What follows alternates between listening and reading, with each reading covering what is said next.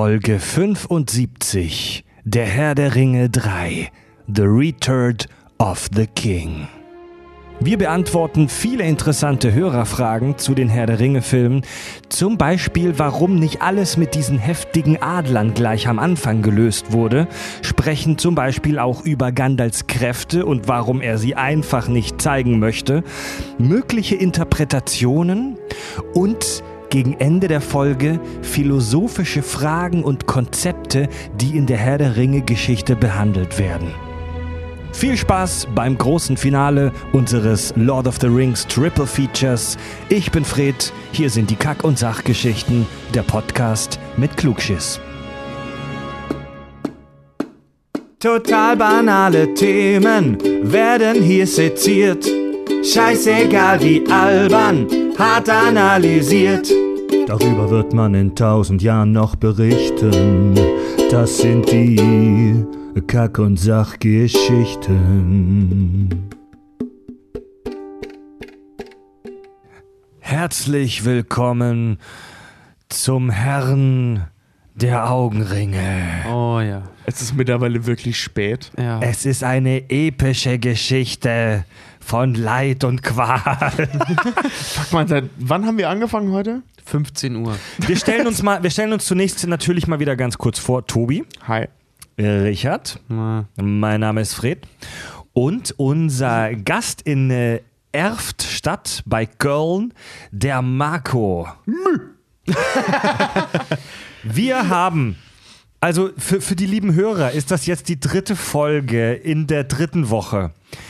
Wir sitzen hier tatsächlich seit 2:30 nachmittags und es ist jetzt kurz nach Mitternacht und wir sind immer noch nicht durch mit dem Herr der Ringe. Es ist eine epische Trilogie, die wir tatsächlich jetzt zu Ende führen. Alter, das Thema ist so lang, dass Fred schon irgendwann sagte, Tobi, hör auf zu reden. Ja, wir nehmen das nochmal auf. Viel Exposition halt einfach, ja. Weil das, was so für die Nerds dann halt auch irgendwie so selbstverständlich ist, für die Leute, die das nicht kennen, braucht's das leider, damit ihr das versteht. Ja, das musst du halt erstmal erklären, was da so passiert. Das ist echt ich will nicht viel Stoff, Alter. Ja, ich will doch wirklich nicht einen haben, der sich irgendwie jetzt aufregt. Und, ihr habt aber das vergessen. Weißt du was? Mach selber einen Podcast. Geil ist, wie Marco da hinten in der Ecke sitzt und so wissend über uns schaut. So, ja, das stimmt, ihr Infantilen habt recht. Marco, aber ich weiß es besser. Ja. Also Marco, wir haben dich ja wirklich entjungfert. Du nimmst das erste Mal einen Podcast auf. Achso, das meinst du? Ja. Und das andere tut mir übrigens das leid. Andere tun wir jetzt dann gleich nach der Aufnahme. Ja, ich habe ein schönes Sitzkissen, das geht. Und das geht gut. Wie ist es so bisher für dich, in diese epische Schlacht eingebaut zu sein? Das ist arschgeil. Genial, ist wirklich genial. Ja, wenn es nicht arscht, ist es für ein Rock halt, ne? Ist eine ganz neue, ungewöhnliche, coole Erfahrung und ich freue mich kaputt. Ja, geil. Ja, Leute, was haben wir denn heute noch vor? Wir sprechen über die Zauberer, wir sprechen über die Uruk-hai, über Sauron, über die Philosophie des Films. Wir klären vor allem zwei Dinge, die jeden Herrn der Ringe-Fan nervt. Ja. Warum nicht die Adler? Genau. Und wenn ja, wie viele? Und warum macht Gandalf nicht seinen krassen Gandalf-Shit? Also das ist tatsächlich ein ganz guter Einstieg. Das ist nämlich eine Frage, die uns auch viele Hörer über Facebook gestellt haben. Ich finde, die können wir jetzt vielleicht mal beantworten. Und zwar die Geschichte mit den Adlern. Ich möchte hier kurz eine Hörerzuschrift bei Facebook vorlesen von Andy Fox Böhringer. Er schreibt, warum sind die Gefährten nicht einfach mit ein paar Adlern nach Mordor geflogen, um auf Kack- und Sachgeschichten-Manier den Ring von oben in den Schicksalsberg zu schmeißen? Erstens, zu scheißen, zu schmeißen. Erstens, Gimli verschluckt den Ring. Zweitens, Chili-Wettessen mit anschließendem gehörigen Besäufnis. Drittens, Gimli mit Adler über dem Schicksalsberg in Position. Viertens, es befördern knapp 7 Kuriks kometenhaften Zwergenschisses den kotgarnierten Ring mit einem befriedigenden Plopp in den feurigen Tiefen des Porzellanthrons des dunklen Herrschers. Ey, die Leute denken sich manchmal eine Scheiße aus. Ich muss zu dem Zitat sagen, oder beziehungsweise zu der Anmerkung sagen, berechtigte Frage und bessere Lösung wahrscheinlich, als die Tolkien hatte.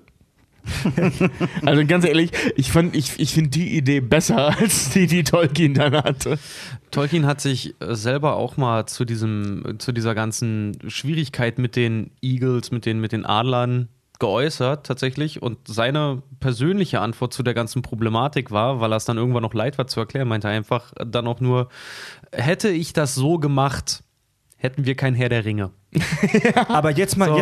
Also er auch selber, klar, er selber sagt doch, er wusste über die Möglichkeit Bescheid, hat aber auch, und das ist leider bisher nicht bestätigt, das ist alles unkanonisch, was wir jetzt sagen, das sind mehr oder weniger Fantheorien und das, ja, was man sich so zusammengereimt hat, aber diese ganze Sache mit den Adlern ist so, weil das erste Mal sehen wir die ja, wenn Gandalf auf dem Turm von Isengard, ne? Ja, Isengard war das. Gefangen war, aber kein Turm, weil es ist eine Höhle.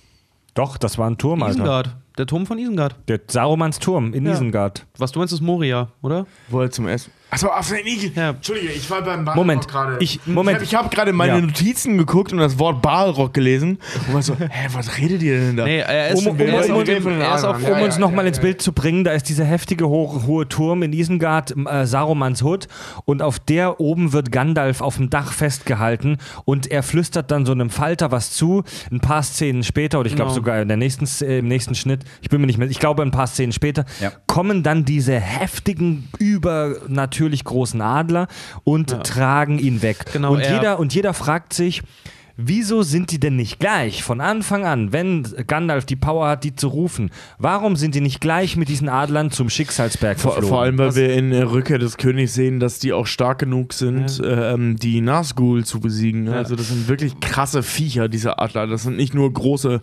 geflügelte Transportmöglichkeiten, sondern das sind echt auch Kämpfer. Finde ich sowieso total geil, wie er da, ja, halt einfach sitzt, diesem Falter zuquatscht und dann sein Adler-Uber da halt irgendwie kommt, um ihn wegzubringen. Aber jedenfalls, diese Viecher, die Adler bringen ihn, nachdem sie ihn retten, dann wegholen, bringen sie ihn ja erstmal in ihren Horst. Ja, in ihr Reich halt einfach. Und dort soll er wohl mit ihnen auch die Möglichkeit besprochen haben, dass sie halt nach Mordor fliegen, um den einen Ring dort direkt, genau, in den Schicksalsberg zu werfen. Das haben die Adler aber abgelehnt, aus mehrerlei Gründen. Also erstmal, diese Adler sind noch mega, mega krasse Fickviecher halt einfach nur, die wirklich auch mal, es gibt Sagengeschichten darüber, wie die einen riesen fetten Drachen niedergestreckt haben, der bei seinem Sturz auf Mittelerde dann irgendwie 3 riesengroße Vulkane dabei halt mittendrin halt auch gleich platt gemacht hat und so. Und die sollen so groß wirklich sein wie ein Footballfeld. Also die sind bombastisch einfach nur. Weswegen sie es abgelehnt haben, war A, zum einen, sie sind zu stolz. Sie lehnen es nämlich eigentlich ab, Menschen oder Ähnliches auf ihrem Rücken zu transportieren. Und zum Zweiten hatten sie selber, als die Ringkriege losgingen, hatten sie selber in ihrem eigenen Gebiet so hart zu kämpfen und zu tun, dass sie eigentlich beschäftigt waren, ihre eigenen Gebiete zu verteidigen. Und das Dritte ist, sie hatten zu große Angst und Respekt, genau wie Gandalf, vorm Ring der Macht. Ja. Weil dieser verkackte Ring, auch wenn ihn Frodo trägt und sie Frodo tragen, können sie, und diese Adler gelten als Halbgötter in dem Herr der Ringe-Universum, sobald der Ring auch nur einen von ihnen korrumpiert, ist diese Welt des Untergangs geweiht. Und deswegen haben sie das nicht gemacht. Weil sie gesagt haben, das geht nicht. Wenn der Ring einen dieser Adler korrumpiert, und der Ring passt seine Größe auch an, und er hat einen eigenen Willen. Deswegen passt der Ring ja auch jedem, der ihn sich überzieht. Siehst du auch im Film ziemlich schön, wenn Isildur den Ring an sich nimmt, den er in der Hand hat. Das war eine weitere Hörerfrage, wieso passt der Ring den ganzen Leuten, obwohl sie so unterschiedlich große Hände haben. Genau, und den dann einmal so in der Hand dreht, siehst du, und die Schrift auch verschwindet, siehst du, wie er schrumpft. Er passt sich Isildur an. Stimmt. Das sieht man im Film. Ja, und der Ring sucht auch die Macht. Deswegen, wie gesagt, hält sich Gandalf, der ja auch als so eine Art Demigott halt irgendwie gilt, hält sich von diesem Ring fern, weil er ihn korrumpieren würde. Und genau dasselbe machen die Adler auch, eben weil die verdammt mächtige und stolze Tiere sind und die Gefahr dahinter einfach erkennen, dass auch nur einer irgendwie in den Krallen, Federn, was auch immer, nur einmal Kontakt zu diesem Ring haben muss. Und so eine Reise kann turbulent werden. Stell mal vor, Frodo kann sich nicht richtig halten, der Ring rutscht an so einem Adler irgendwie, verliert die Kette, bleibt an einem Adler hängen, bums, korrumpiert, Atombombe Deluxe. Ja. So, und deswegen, gesagt, ist ihnen zu heiß. Und ein großes Problem bei dieser ganzen Reise ist halt auch Sauron mit seinem wunderbaren Flaming Vagina-Auge sieht ihn halt auch einfach.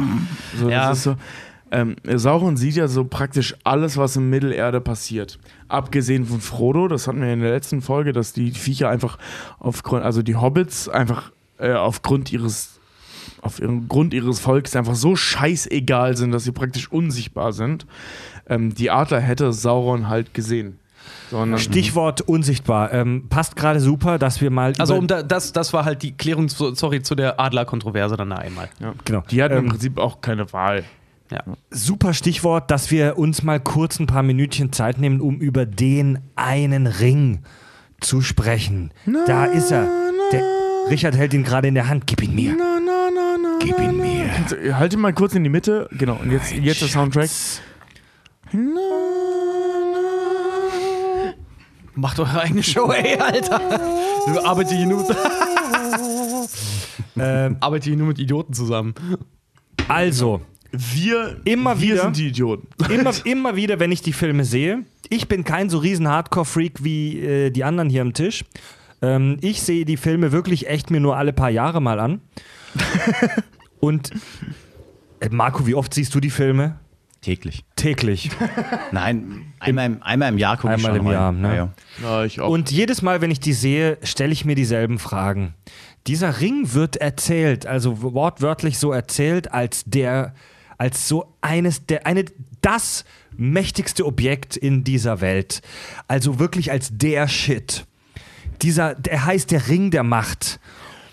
Und alle haben mega Respekt vor ihm. Dieser Ring, der entscheidet ja wirklich das Schicksal der Welt. Fällt es in die Hände des Guten oder des Bösen?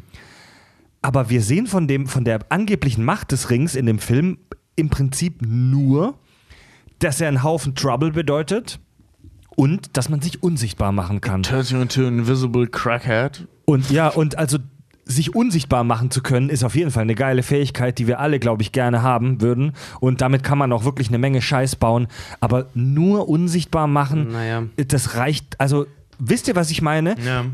Ich finde das, was man... Du bist ja eigentlich nicht wirklich unsichtbar. Die Power, die ich von dem Ring sehe, die ist ziemlich schwach, so aus meiner Sicht. Und zudem kann Sauron mich halt auch immer sehen, wenn ich den benutze. Ja, genau. Aber wie halt auch Gandalf sagt, es gibt nur einen Herrscher des Rings und der teilt seine Macht nicht. Ja. Ja, so ist es. Der Ring gehorcht eigentlich nur einem, und zwar seinem Schmied. Und es ist ja nicht nur der eine Ring, der unterwegs ist, es sind alle Ringe, 9, die für die Menschen geschmiedet wurden, 5, die für die Zwerge und 3, die für die Elben geschmiedet wurden. Der eine Ring ist der einzige, von dem lange, lange Zeit nur Sauron wusste, weil er der ist, die anderen zu korrumpieren. Und genau das wird halt auch im Ring gesagt, was wir am Anfang vorgelesen haben. Einen Ring, sie zu knechten, sie alle zu finden. Und genau darum geht es im Prinzip. Sauron als Nachfahre dieses krassen Typen, über den wir in den letzten Folgen gesprochen haben, über Morgoth, der kam irgendwann auf die Elben mal so richtig zu pranken und hat sich als wirklich schönes Wesen dargestellt. Zu pranken? Ja, wirklich. Er hat sich so als mega schönes Wesen dargestellt und ist als elbähnlich da eben aufgetaucht in der Elbenschmiede in der Nähe von Mordor oder in dem heutigen Mordor, wenn man sagen würde, und hat Celebrimbor, dem großen Elbenschmieden, dazu überredet, oder beziehungsweise eher überzeugt, Ringe der Macht zu schmieden, damit die mächtigsten Wesen in Mittelerde auch Ringe haben, die Kraft deren Träger in den Ring übergeht, damit der nächste Träger dieses Ringes die Kraft auch bekommt. Das heißt, dass Kräfte nicht nur auf eine Person reduzierbar waren, sondern eben auch übertragbar. Das heißt, weißt du, der den Ring trägt, ist unfassbar mächtig. Und dazu hat er Celebrimbor halt überredet.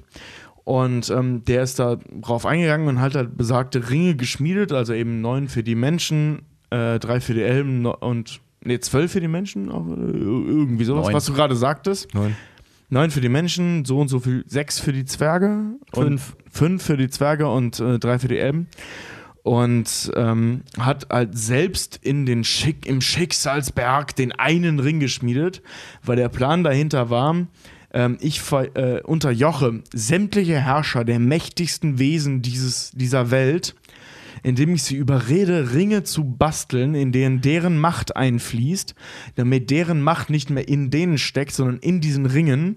Und ich schmiede heimlich den einen Ring, der auf die Power von diesen anderen Ringen eingeht und die alle kontrolliert. Mhm.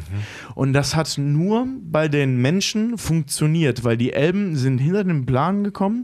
Bei den Zwergen weiß ich ehrlich gesagt nicht, warum das nicht funktioniert hat. Das hat da einfach nicht geklappt. Ja, die Zwerge waren zu willensstark, um sich unterwerfen zu lassen. Voll geil. Das Einzige, was es mit den Zwergen unter anderem auch gemacht hat, ist, dass die Gier nach Reichtum sich sehr verstärkt. Ah, okay. Aber er hat es nicht geschafft, die Zwerge zu korrumpieren.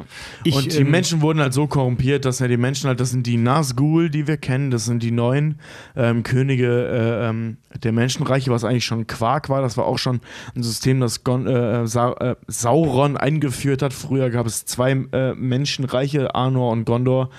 Und Sauron hat daraus 9 Menschenreiche gemacht. Das war alles seine Idee. Und hat diese 9 Menschenkönige halt durch die Macht des Rings halt unterdrückt und daraus die Nazgûl geschaffen. Die Elben waren im Gegensatz zu den Zwergen klug genug zu erkennen, was Sauron da vorhat, und haben diese Ringe halt mehr oder weniger unter Verschluss gehalten und nur unter die verteilt, die krassesten und stärksten von allen waren. Ja, also das klingt sorry, das klingt mega fern. Zurück zum Film. Die 3, die Elbenringe tragen, sind Elrond, der Typ, der Sauron mit besiegt hat, der Typ, der Aragorn großgezogen hat, der Bilbo aufgenommen hat, der Frodo hilft, der Vater von Arwen. Mhm. Die andere ist Galadriel, diese merkwürdige Hexe Cate Blanchett, die da irgendwo in dem Film rumgeistert und man nicht genau weiß, ob man sie mag oder nicht. Und der dritte ist witzigerweise Gandalf. Der hat den 3. Elbenring. Das weiß aber keiner. Moment, ich verstehe, was du sagst, aber es klingt trotzdem immer noch sehr abstrakt. Ja, okay, der Ring kann die anderen neutralisieren, bla bla bla, und da ist Macht drin gebunden, aber Moment, da sind die... Neutralisieren tut er sie nicht. Da sind diese, die Elben, beziehungsweise, die Elben sage ich schon, Frodo hat diesen Ring. Diesen W200-Würfel eines jeden feuchten Traum eines Pen-and-Paper-Rollenspielers. Aber er hat trotzdem vor allem in dieser Welt Angst und er stirbt eigentlich ständig praktisch fast. Ich sehe die Power von diesem Ring zu keiner Sekunde in dem Film. Das Ding ist, die Power von dem Ring besteht dadurch, dass der Ring eigentlich nichts anderes kann, als die anderen Ringträger zu beherrschen. Langweilig. Wenn man bedenkt, dass die anderen Ringträger die Herrscher der restlichen Welt sind, ist das schon eine ziemlich coole Nummer. Ja, aber du weißt schon, was ich meine. Er hat den Protagonisten nichts gebracht. Ja, genau. Und das Ding ist halt eben, dass der Feuerwerkskörper ausspucken kann und dann irgendwie Goldmünzen vom Ring. Ja, das wäre cool. Das Ding ist halt eben, dass der Ring aus praktisch der Hälfte, also so ungefähr der Hälfte, von Saurons Macht besteht. Das heißt, die Hälfte der Persönlichkeit von Sauron steckt in einem Schmiedstück, eben dafür, damit er die anderen beherrschen kann. Mhm. Und der Ring der Macht ist im Prinzip deswegen, also der eine Ring, ist eigentlich nur interessant für Sauron. Für alle anderen ist dieser Ring, klingt er nur nach Macht, weil er alles beherrschen kann er aber nicht, weil Saurons Macht darin steckt. Mhm. Das wird ja auch und nicht Macht generell. Das ist halt so ein bisschen dumm und falsch kommuniziert in dieser Welt, weil alle denken, du kriegst Macht, weil du einen Ring der Macht trägst. Nein, nur Sauron hat Macht, wenn er einen Ring der Macht trägt. Aber die Macht, die im Ring steckt, wächst mit dem Träger. Ja. Das heißt, je mächtiger der Träger, desto mächtiger auch die Einsatzmöglichkeiten des Ringes. Deswegen wollten diejenigen, die weise genug waren, wie zum Beispiel Galadriel oder Gandalf, den Ring nicht haben. Ja, aber Saruman wollte ihn haben. Aber sie hat sich dagegen entschieden. Genau, ja. Aber Saruman hätte ihn genommen und wäre damit zu einem Diener Saurons geworden, zwangsweise. Mit dem Ring wäre Saruman sogar wahrscheinlich krasser geworden als Sauron. Könnte ich mir vorstellen, weil ich glaube, dass Saruman als Anführer der Istari krasser wäre als Sauron. Aber dem Ring ist er trotzdem unterworfen, weil es wird auch mehr als einmal im Buch als auch im Film gesagt, der Ring gehorcht nur seinem Gebieter. Sein Gebieter ist Sauron. Und ist ja nicht so ein Gebieter, dass die Seele von Sauron steckt. Ja, das sagen sie sogar im ersten Film gleich irgendwie in den ersten 2 Minuten. Seine Bosheit und seine Grausamkeit flossen in diesen Ring halt einfach ein. Also der ist ein Teil von ihm. Und deswegen gehorcht der Ring halt auch einfach keinem anderen. Er kann dich korrumpieren und er kann, ja, deine Macht verstärken, aber er transportiert dich, weil Sauron ist ja auch so ein krasser Typ, der bewegt sich ja ständig zwischen der realen Welt und der Schattenwelt hin und her. Und dieser Ring reißt dich in die Schattenwelt rein und zieht dich dort langsam hinüber. Und du wirst höchstwahrscheinlich, wenn du den lang genug trägst, wirst du verrückt. Irgendwann, du wirst ein Nazgûl. Du wirst ein Nazgûl früher oder später, deswegen sieht ja auch Gollum so total ausgemergelt aus, weil er den Ring ja auch immer mal... Vor allen Dingen hatte Gollum auch kaum Macht. Genau, du wirst kein Nazgûl, weil Nazgûl sind die vom Herrn der Ringe, also von dem einen Ring, beherrscht werden. Das heißt, im ursprünglichen Plan wären die Nazgûl nicht zu 9 gewesen, sondern zu 13, 16 gewesen. Mhm. Ne? Also 3, oder also 5... Du wirst in dieses Schattenreich, das du halt immer siehst. Und das wirst du halt langsam eingesogen. Wenn du den Ring nämlich zu lange trägst, kommst du irgendwann nicht mehr raus, genau. Weil er verwächst nämlich und irgendwie mit dir. Ja, und durch den einen Ring wirst du halt eben nicht zum Nazgûl, weil alle, die durch den Ring beherrscht werden, wären zum Nazgûl. Mhm. Meine kontroverse Frage, ist der Ring ein Horcrux? Ey, ohne Scheiß, im Prinzip ja. Ey, ja. Als ich das gehört habe, dass ein Teil Saurons Seele in diesem Ring gebunden ist, ein großer Teil, habe ich sofort auch an Horcruxe gedacht. Das ist im Prinzip genau das, weil Sauron kann nur dadurch getötet werden, dass der Ring getötet wird. Er ist im Prinzip eigentlich auch ein Horcrux. Ist ein Horcrux, weil Gimli kann ihn ja auch nicht einfach mit seiner magischen Zauber-Mega-Axt zerschlagen. Und er verursacht ja zum Beispiel auch Frodo, von dem er ja schon Besitz ergriffen hat, wenn Gimli raufhaut, verursacht er ihm physischen Schmerz halt einfach. Der ist wirklich das, was... Und er kann nur, wie zum Beispiel durch das Schwert von Gryffindor in jetzt Harry Potter, kann der Ring der Macht nur mit etwas Gleichwertigem vernichtet werden. Genau. In diesem Fall die Feuer Mordors. Ja. Vor allen Dingen, also da hat John K. Rowling echt eine Idee geklaut. Aber schöner weitergearbeitet. Ja. Das muss man ja lassen.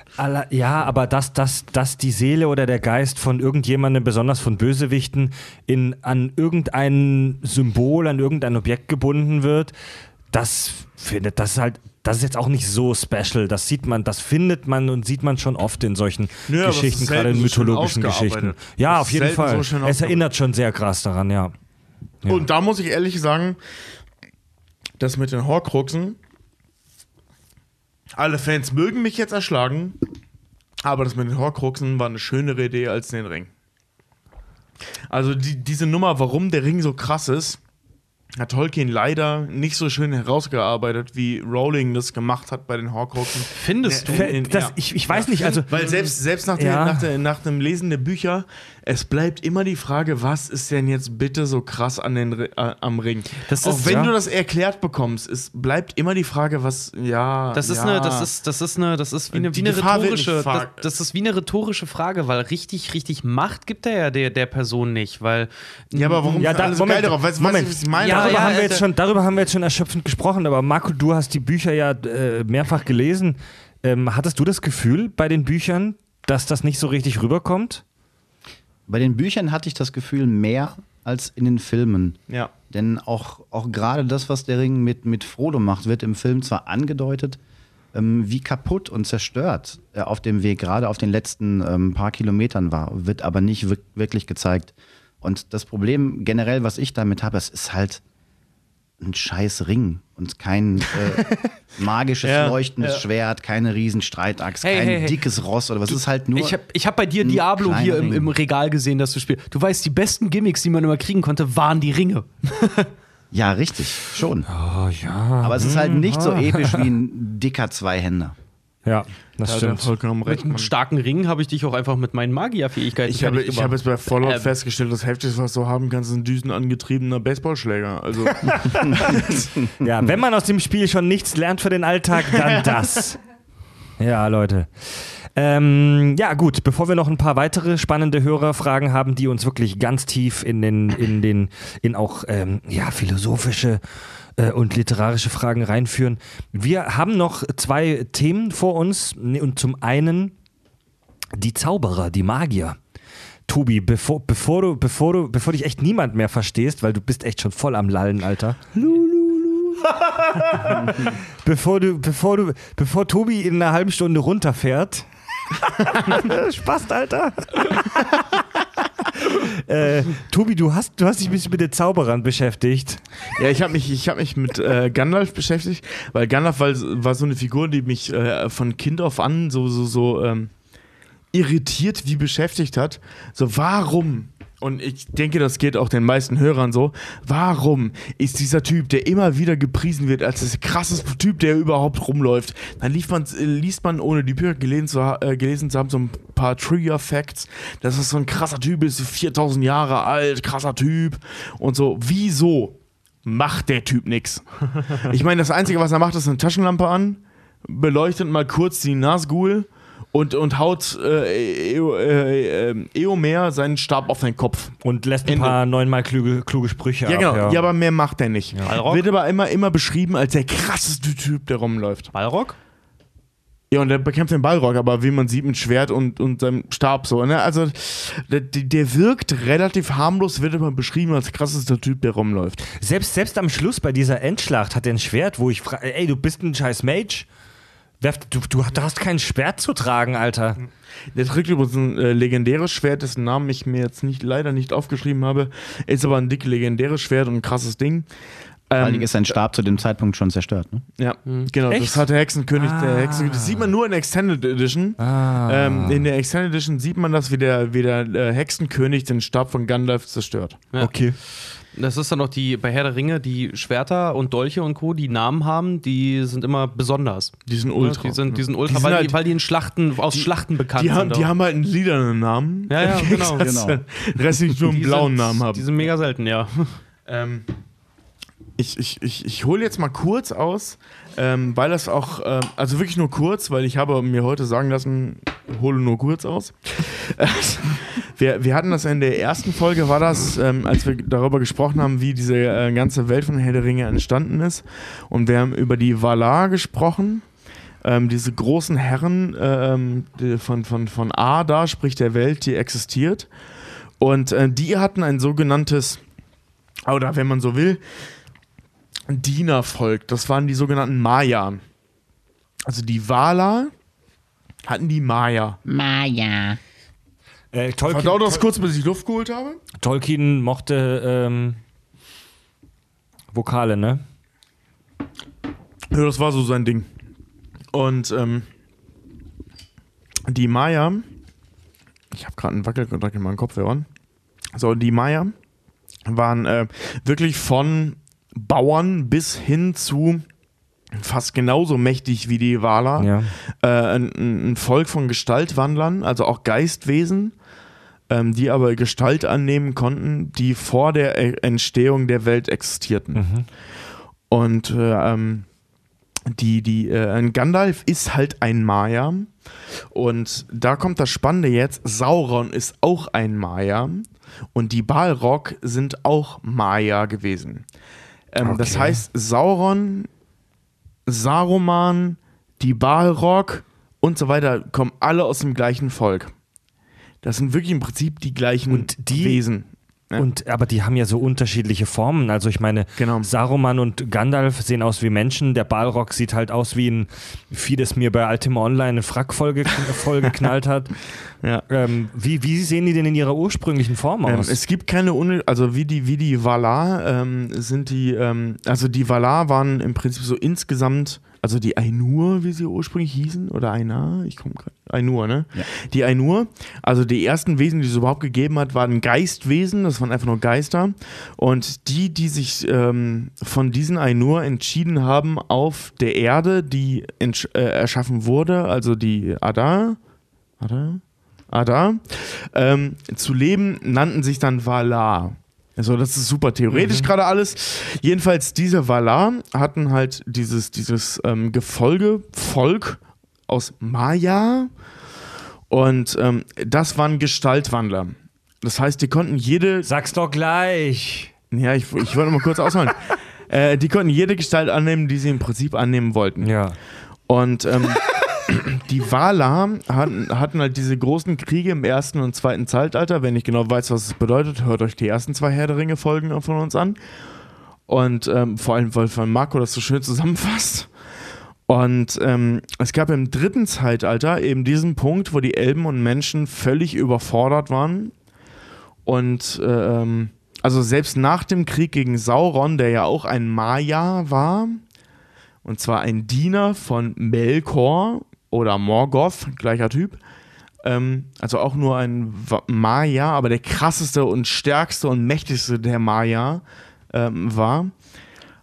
Die wurden dann halt im ersten und im zweiten Zeitalter besiegt über verschiedene Wege. Das haben wir jetzt in den letzten zwei Folgen besprochen.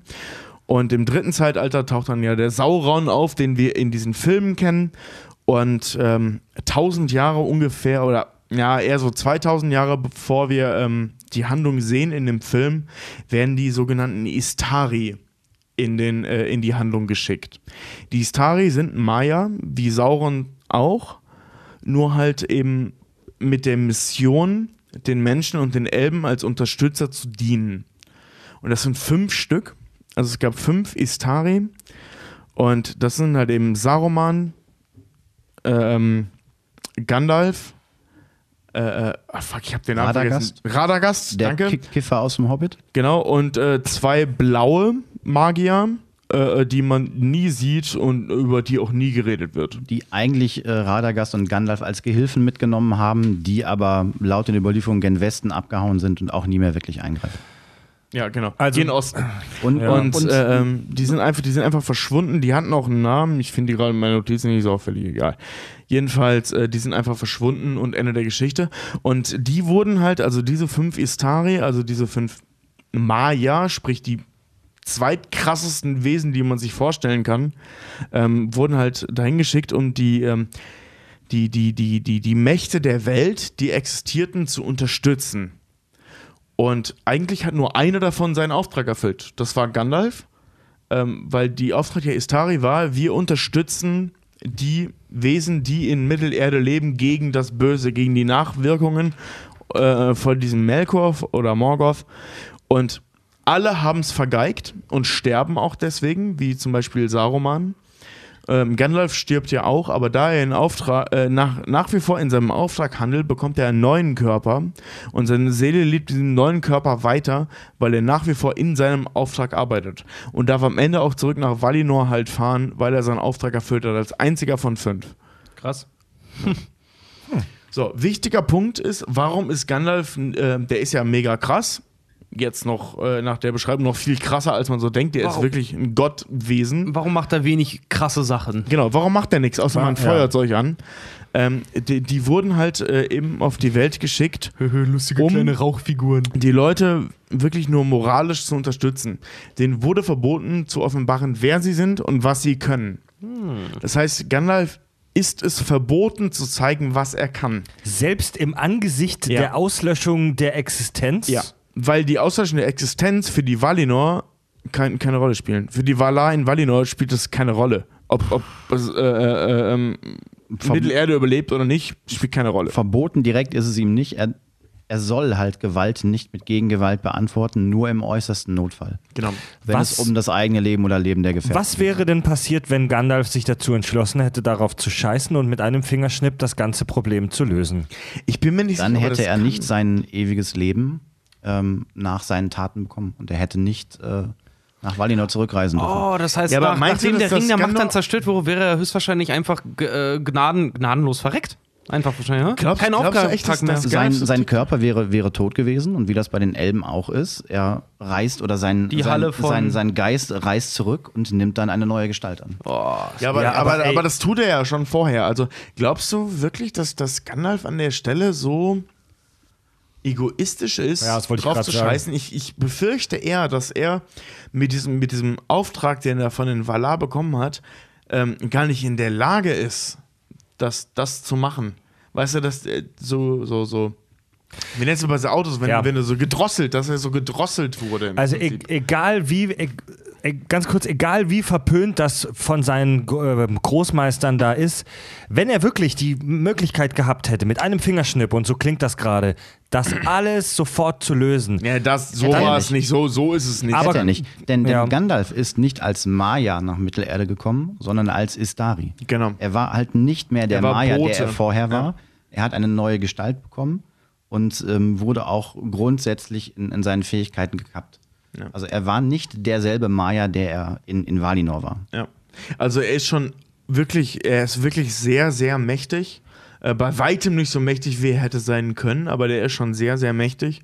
Das sieht man auch in den Filmen und auch in den Büchern. Es gibt hier und da Situationen, wo er es rauslässt, weil es wohl auch, das war in irgendeinem Buch, war das, ich glaube im 3. oder 2. oder so, dass er sich von dieser Bande löst, auf sein Geburtsrecht, bla bla bla, wie Tolkien sowas halt beschreibt, zu scheißen. Und trotzdem hier und da seine Macht rauslässt. Also die einzige Situation, die mir jetzt einfällt, wo er es dann auch tatsächlich tut, ist da, wo er vor Minas Tirith zur Rettung Faramirs mit seinem Stab die Nazgûl vertreibt. Und das hat ihn stark geschwächt oder sehr angestrengt und einen Großteil seiner Macht aufgenommen.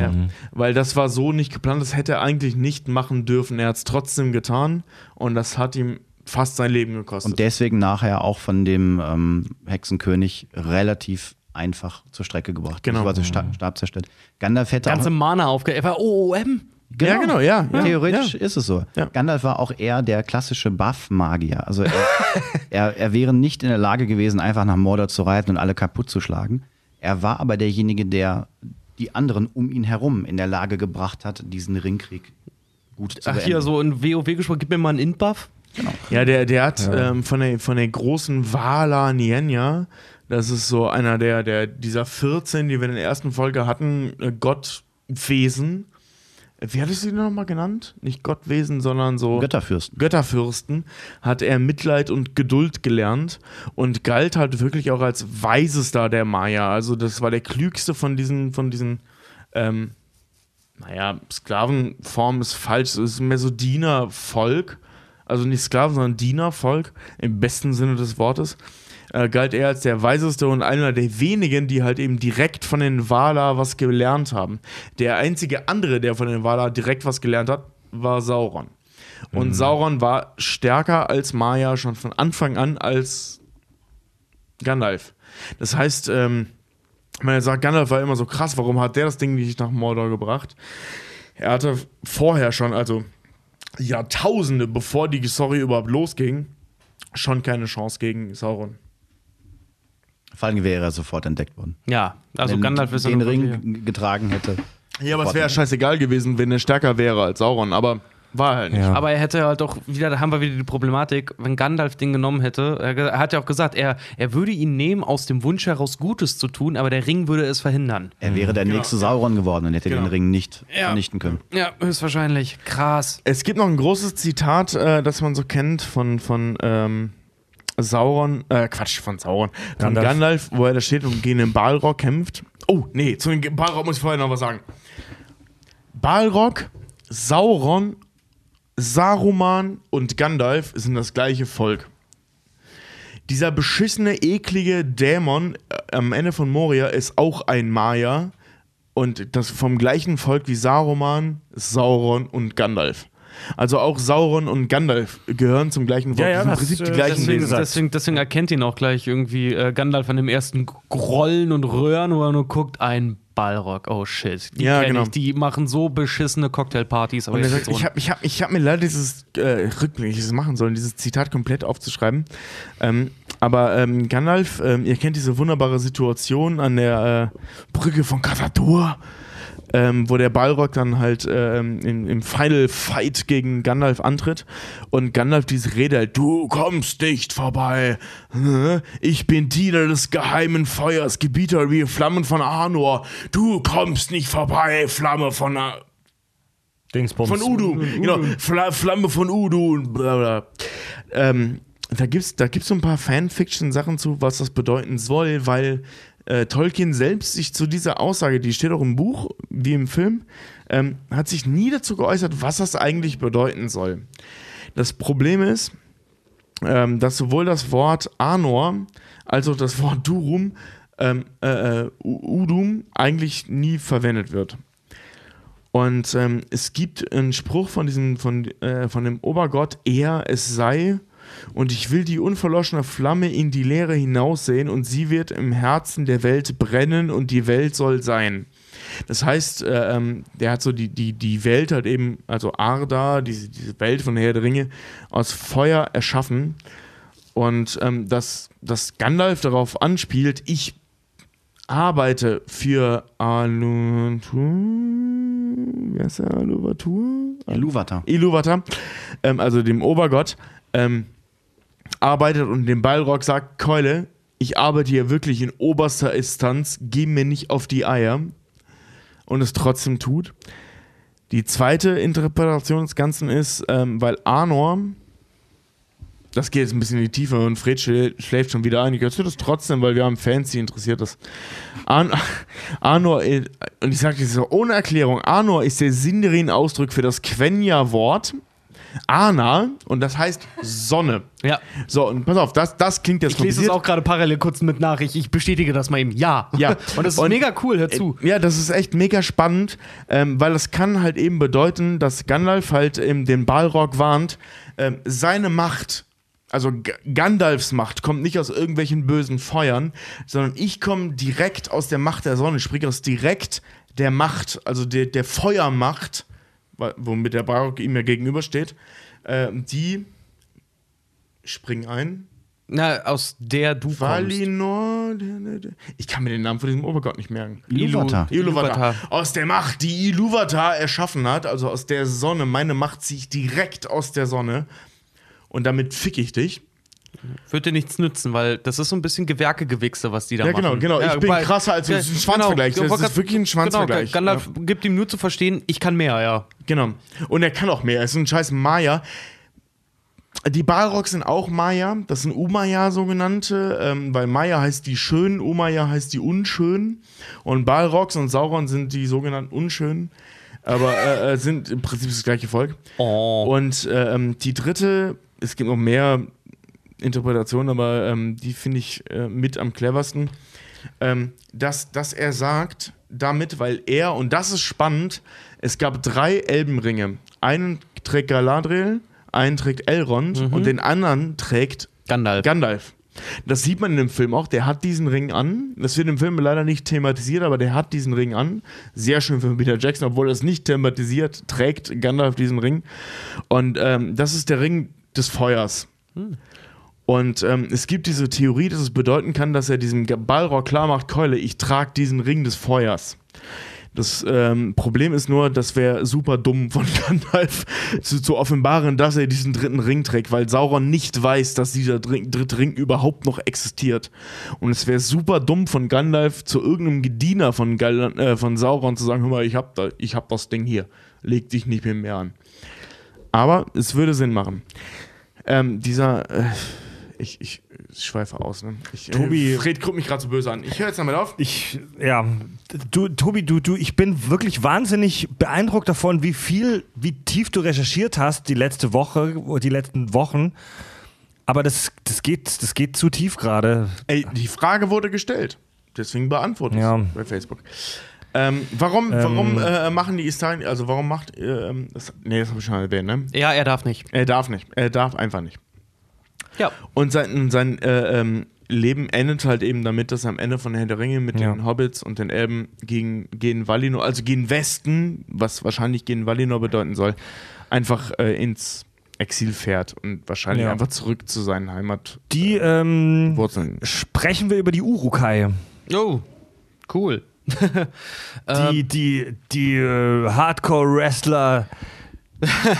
Die Komposthaufen Hardcore-Wrestler von Mittelerde. Wir sehen dann wirklich immer so ein bisschen so aus, wie halt wirklich die Wrestler aus den 80ern, ne? Mit ihren komischen Tightpants und dann halt diesen komischen langen, nassen... Wem hat dir die Treue geschwört? Geschworen.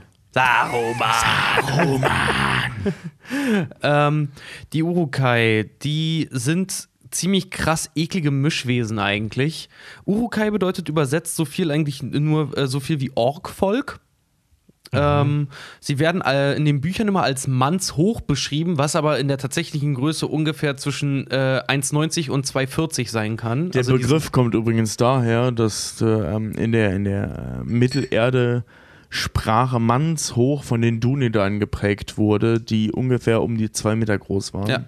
Mhm. Wollte ich vorhin erzählen, aber mir wurde gesagt, ich gehe zu tief.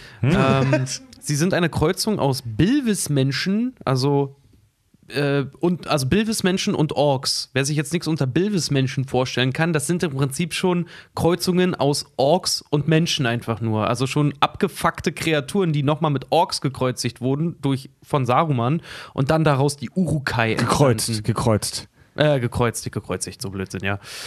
Sie sind größer, brutaler und skrupelloser als die Orks.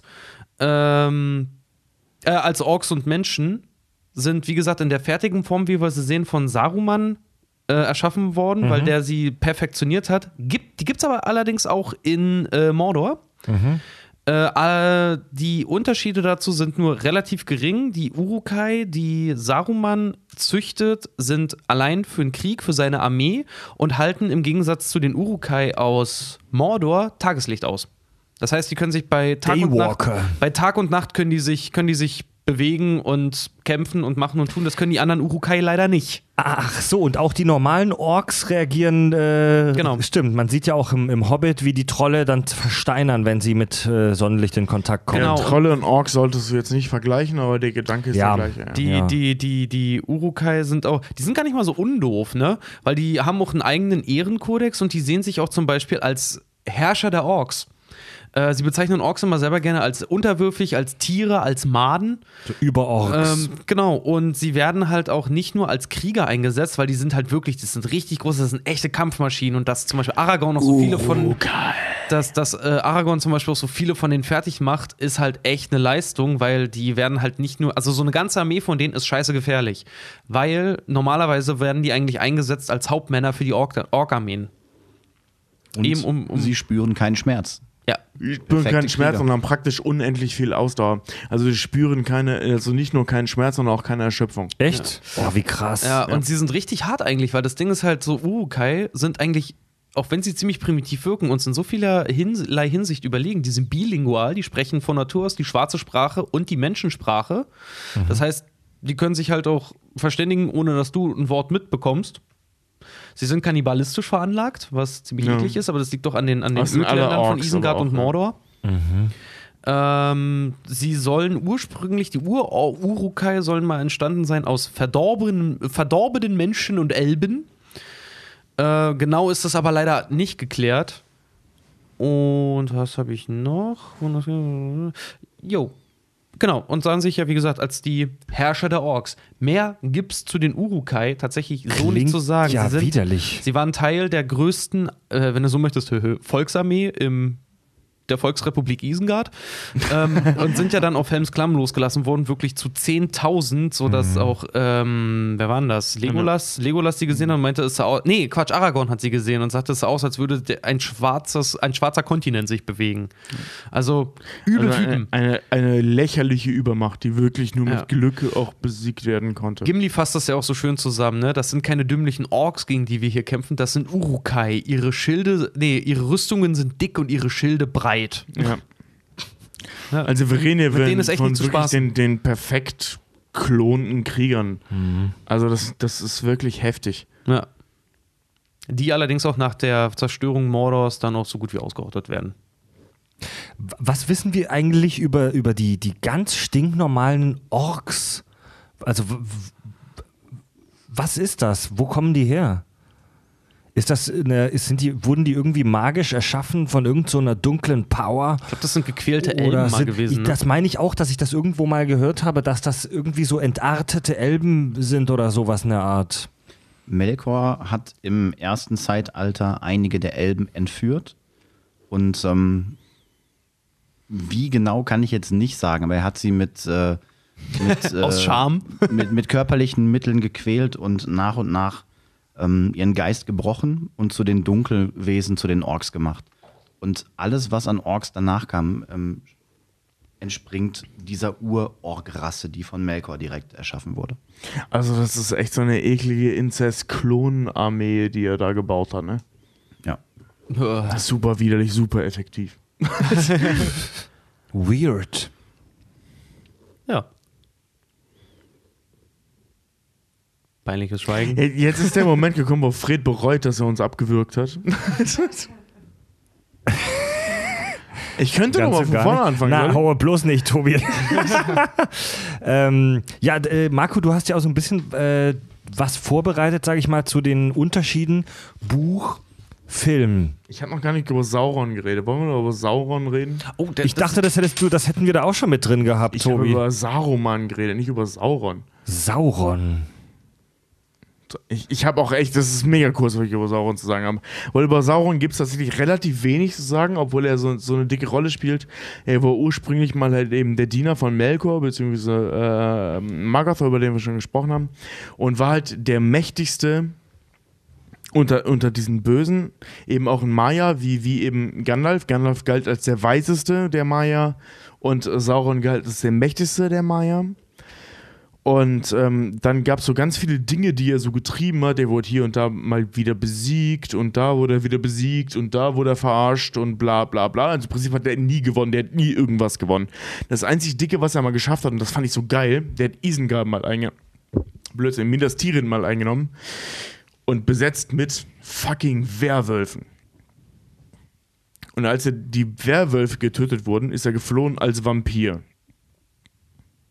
Das passt so gar nicht in diese ganze Welt von Tolkien, aber das ist so passiert in der Welt von Tolkien. True Story. Ich verstehe das bis heute nicht, was das soll, aber der hat... Ja. Also, Shapeshifter halt, ne? Ja, aber warum auf einmal Werwölfe und Vampire? Die tauchen sonst null in dieser ganzen Mythologie auf und nur in diesem einen Punkt, ja. dass er Minas Tirith besetzt hat mit Werwölfen und als Vampir geflohen ist. Das ist das einzige Mal, dass die überhaupt in der Story auftauchen, diese beiden Figuren. Ich glaube, das ist eines der Dinge, die aus den vielen kurzen schriftlichen Überlieferungen der alten Geschichten, die dann zusammengesetzt worden sind, nicht so ganz konsistent sind, was man einfach so hinnehmen muss. Ja, okay, das was einfach dann so ist, wie es ist. Aber ich fand es auch ein bisschen cool, muss ich sagen. An dem Tag hatte Tolkien einfach ein bisschen zu viel lauwarmes Zwergenbier getrunken. Ja. Was er halt eben gemacht hat, das hatten wir vorhin schon mal kurz, was so seine größte Errungenschaft war halt eben die gesamten Führer der Welt von Mittelerde dazu zu überreden, diese Ringe der Macht halt eben zu tragen. Ja. Die er halt eben durch eine List, also er hat sich als wunderschöner, dunkelhaariger Elb verwandelt, weil alle Maya, genau wie, das hatten wir vorhin schon mal, wie Gandalf und so, das sind Gestaltwandler, Maya sind Gestaltwandler. Er hieß Anatar, der Herr der Geschenke. Genau, so hat er sich ausgegeben als wunderschöner Elb und hat halt eben Celebrimbor und so überredet, diese Ringe der Macht zu schmieden. Und ja, den Rest der Story kennen wir aus Herr der Ringe. Der hat ein paar ganz coole andere Sachen gemacht. Zum Beispiel, warum... das muss ich noch erzählen. Das finde ich nämlich cool. Wir sehen ihn in Herr der Ringe in dieser krassen Rüstung, ganz am Anfang. Mit diesem kaputten Körper in so einer krassen Rüstung. Mhm. Wir kennen allerdings aus der Vorgeschichte eben als dieser wunderschöne Elb, der die anderen überredet hat.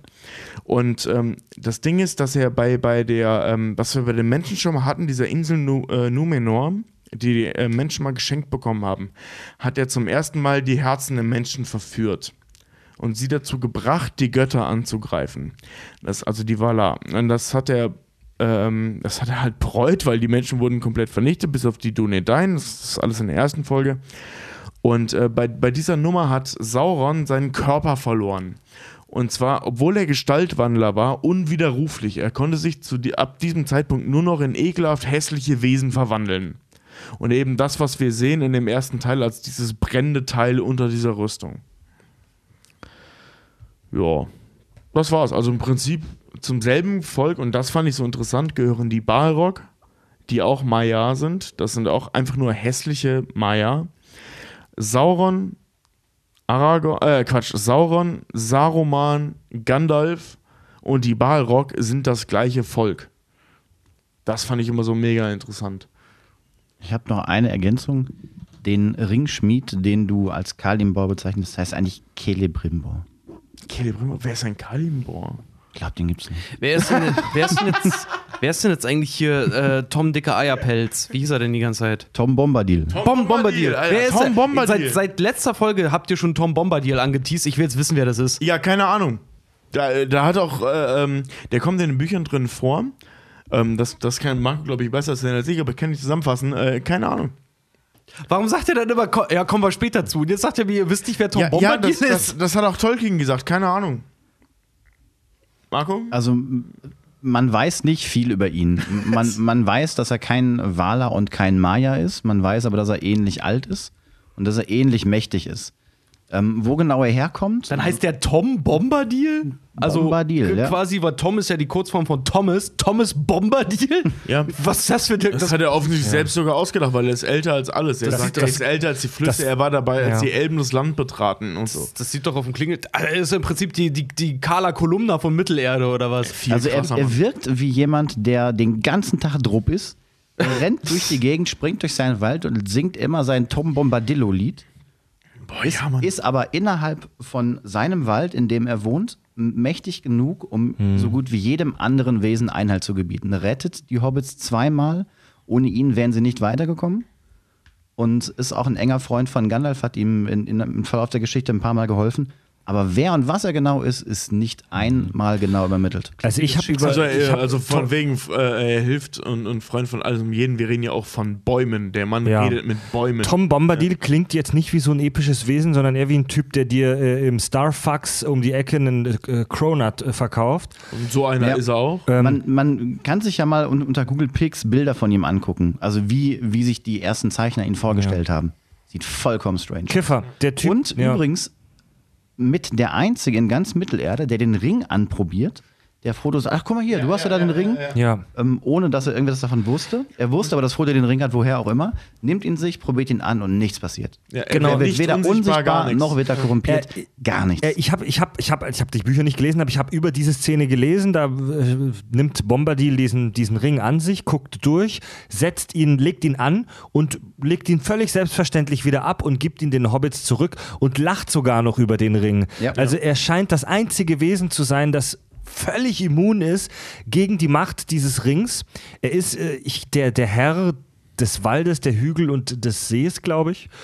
Und über den haben sich schon echt viele Tolkien-Fans die Köpfe zerrauft. Man erfährt wirklich nur sehr wenig über ihn in den Büchern. Also eigentlich gar nichts, außer dass er sehr, sehr alt ist. Aber wenn man das, was er da tut, mal sich genauer anguckt, lässt das darauf schließen, dass er möglicherweise dieser Kiffer, dieser Hutzelmann, dieses Hutzelmännle aus dem Wald, möglicherweise eines der mächtigsten Wesen in diesem gesamten Weltenbau sein könnte. Ja, es gibt da noch Theorien, dass er der Gott Iluvatar selbst ist, der sich halt eben materialisiert hat, eben dann in Mittelerde. Ja. Diese Theorie gibt es, weil er wäre theoretisch der Einzige, der vollkommen immun gegen das ganze Geschehen da ist, was da passiert und vor allem, was Tom Bombadil in dem, was er sagt, auch eben am Herzen liegt, ist halt die Natur.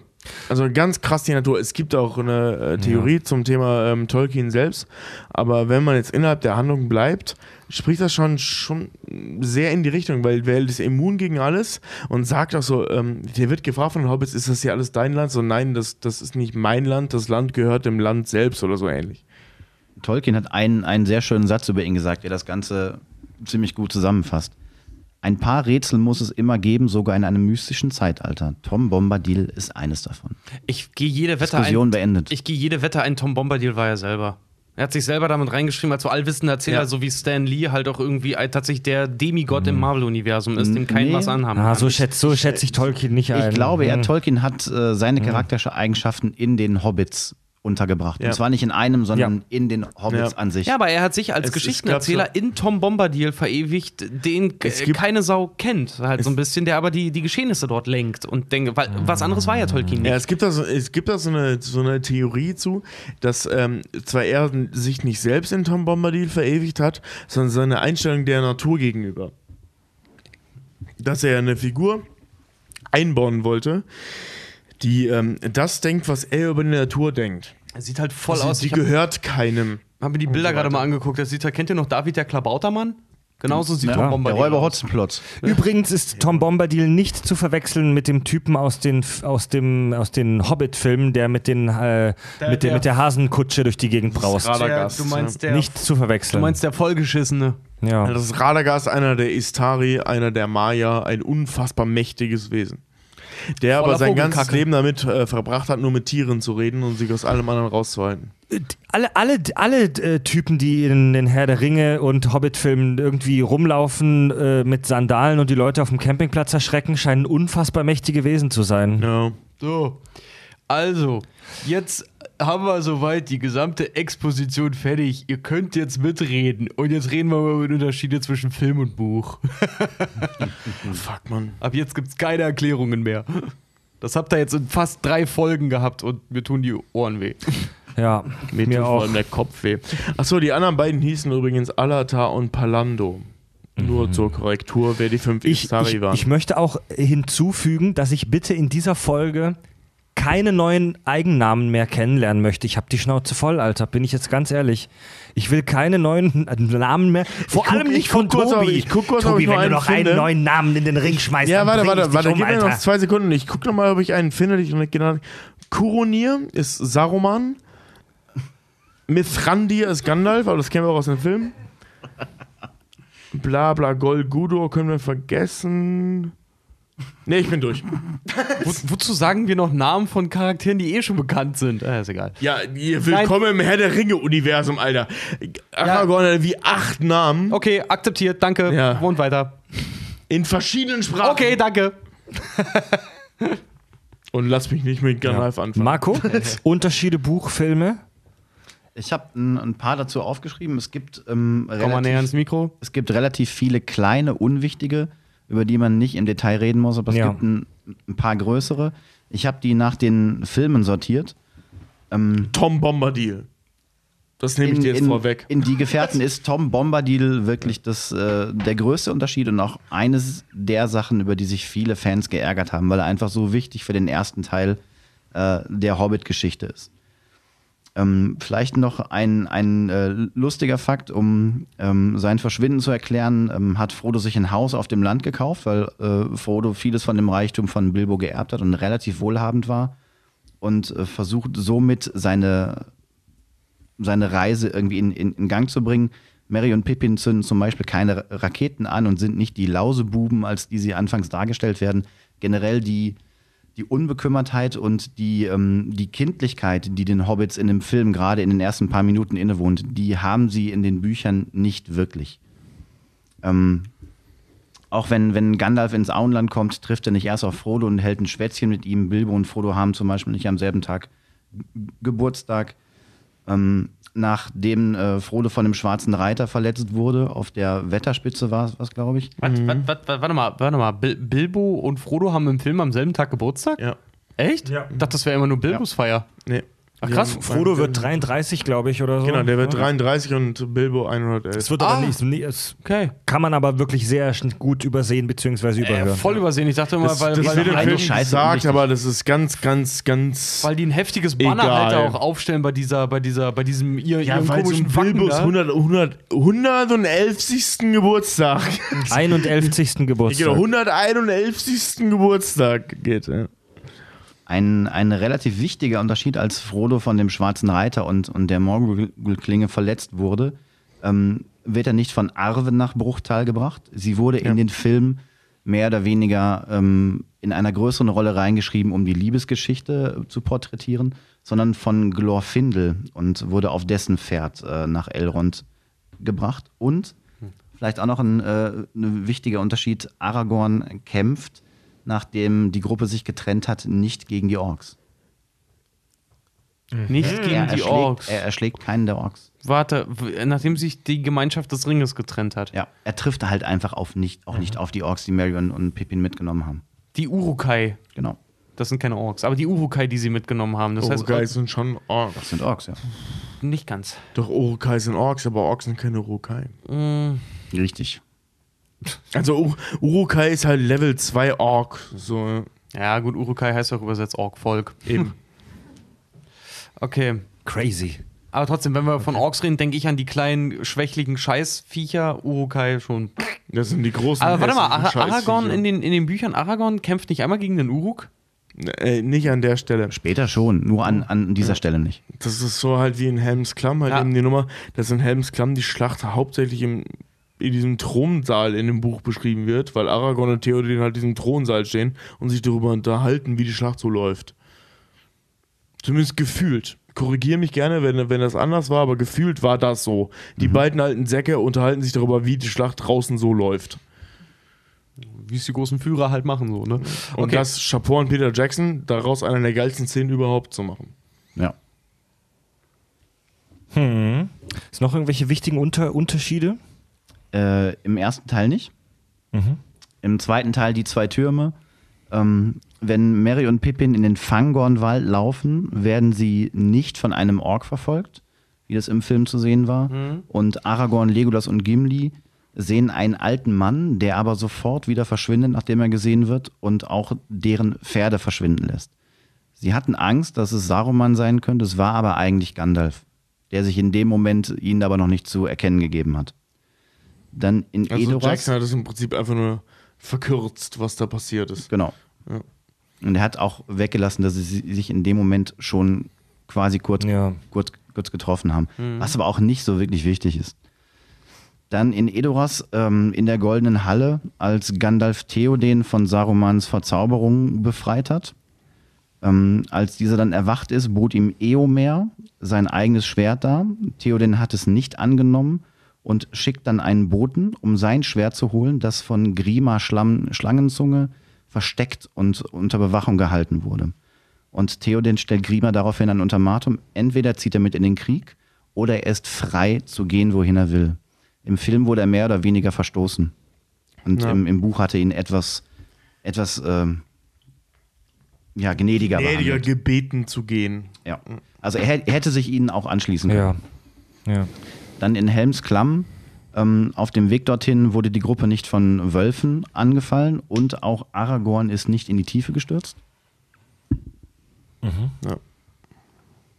Ja. Gandalf erscheint in Helms Klamm mit 1000 Mann zu Fuß und nicht zu Pferd.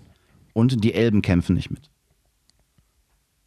Was aber im Film irgendwie doch geiler umgesetzt ist. Ja, diese ganz krasse Sache von wegen das Bündnis zwischen Elben und Menschen wurde erneuert. Gibt's im Buch nicht. Stimmt, davon habe ich auch gelesen, ja. Dann der wahrscheinlich größte Unterschied und auch eine Sache, die vielen Fans sehr negativ aufgestoßen ist und wahrscheinlich weggelassen wurde, um die Filme noch zu verkürzen, ist, dass Saruman nicht in Isengard oder in Isengard gestorben ist. Gandalf überließ ihn den Ents oder unter der Bewachung der Ents und Schlangenzunge wirft den Palantir, diese Skype-Kugel, herunter. Pippin rennt dieser Kugel nach und hebt sie auf und nach dem Vorfall... Ja, der schmeißt sie aus dem Turm raus, weil er mit ihr nach Saruman wirft und dabei fällt sie aus dem Fenster, ne? Ja. Und nachdem klar ist, dass Pippin der Verlockung dieses Steins erlegen ist, übergibt Gandalf diesen Palantir direkt an Aragorn. Pippin hat in dem Buch auch relativ lange, ne? Also zumindest deutlich länger als in dem Film. Ja. Im Film wird er eben direkt, also wirklich direkt abgenommen. In dem Buch hat er ihn relativ lange. Der trägt ihn auch noch mit, so als Gandalf ihn hinten am Pferd drauf hat und so, da hat er ihn die ganze Zeit dabei. Und verfällt ihm halt so richtig Stück für Stück. Dann auch noch ein wichtiger Unterschied, als Faramir Frodo und Sam aufliest, hat er sie nicht mit nach Osgiliath genommen, wie das im Film ist, in diese halb kaputte Stadt, sondern hat ihnen Proviant mitgegeben und ihnen als Abschiedsgeschenke Stäbe mitgegeben und in dem Fall anders als seinen Bruder den Ring weiterziehen lassen, weil er verstanden hat, dass er nicht derjenige ist, der den Ring nehmen kann und für den Krieg einsetzen kann. Das ist so ein Ding. Faramir finde ich genauso cool wie Samwise.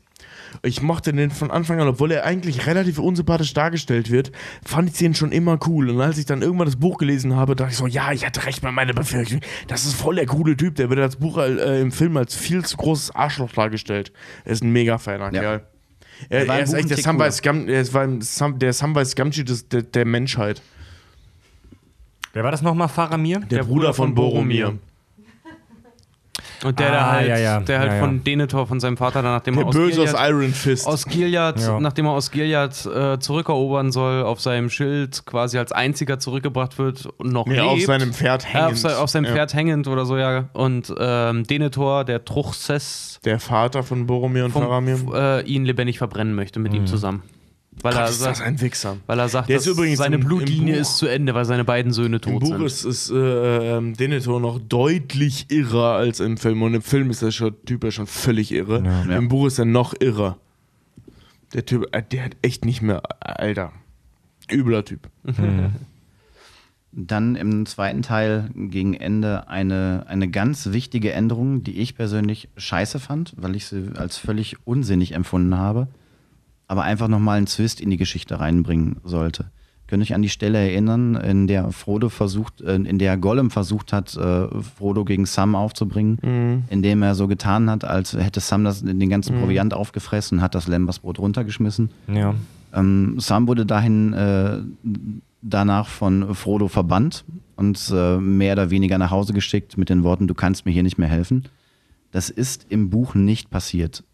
Sam hat Frodo die ganze Zeit begleitet, wich ihm nicht von der Seite und ist auch mit ihm zusammen in die Höhle von Kankra gelaufen und hat, wie wir das in der vorherigen Folge schon thematisiert haben, Frodo auch vor der Spinne gerettet und als eines der wenigen Wesen überhaupt, die mit dieser Spinne gekämpft haben, ihr eine große Verletzung zugefügt. Also Kankra ist echt so ein gottgleiches Wesen, also in ihrer Welt. Die Spinne, ja. Ja, und wurde praktisch nie verletzt. Hm. Und die einzige Figur, die wir kennen, die Kankra jemals verletzt hat, war fucking Samwise Gamgee.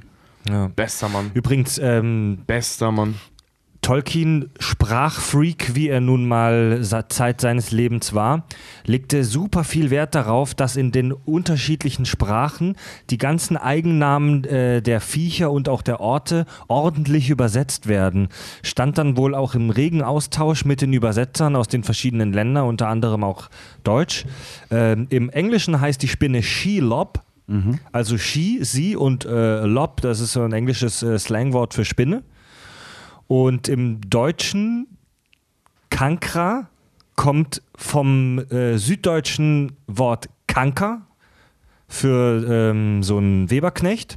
Also, keine Ahnung, ich habe das Wort auch noch nie gehört, aber es scheint wohl so ein altes deutsches Wort zu sein. Kanker, nur mit einer weiblichen Endung, Kankra. Ja. Und es gibt ganz viele solche kleinen Übersetzungsfallstricke in den Büchern, die Tolkien dann aber mit den Übersetzern gut ausgearbeitet hat. Zum Beispiel, Elfen das fand ich. Elfen und Elben, also im Englischen heißt es ja Elves, ja. Oder Elven. Und Tolkien wollte aber, dass es im Deutschen angelehnt wird als an das deutsche Alb. Ja. Ja, also die Alben aus der alten nordischen Mythologie. Und auch noch ein ganz witziges Beispiel. Das Auenland heißt im Englischen ja The Shire. Mhm. Wenn du Shire 1:1 laut Wörterbuch zur damaligen Zeit ins Deutsche übersetzt, heißt das Gau.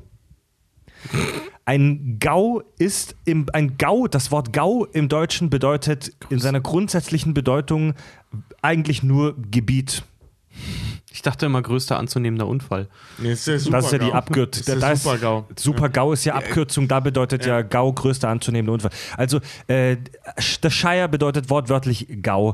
Allerdings ist das halt durch die Nationalsozialisten so negativ besetzt, weil es da dann immer die Oberreichsgauleitung und so weiter und das GAU-Ministerium gab. Also dieses Wort ist so stark negativ und mit nationalsozialistischen Assoziationen besetzt, dass die sich dagegen entschieden haben und dann haben sie sich was einfallen lassen. Das Auenland passt ganz gut.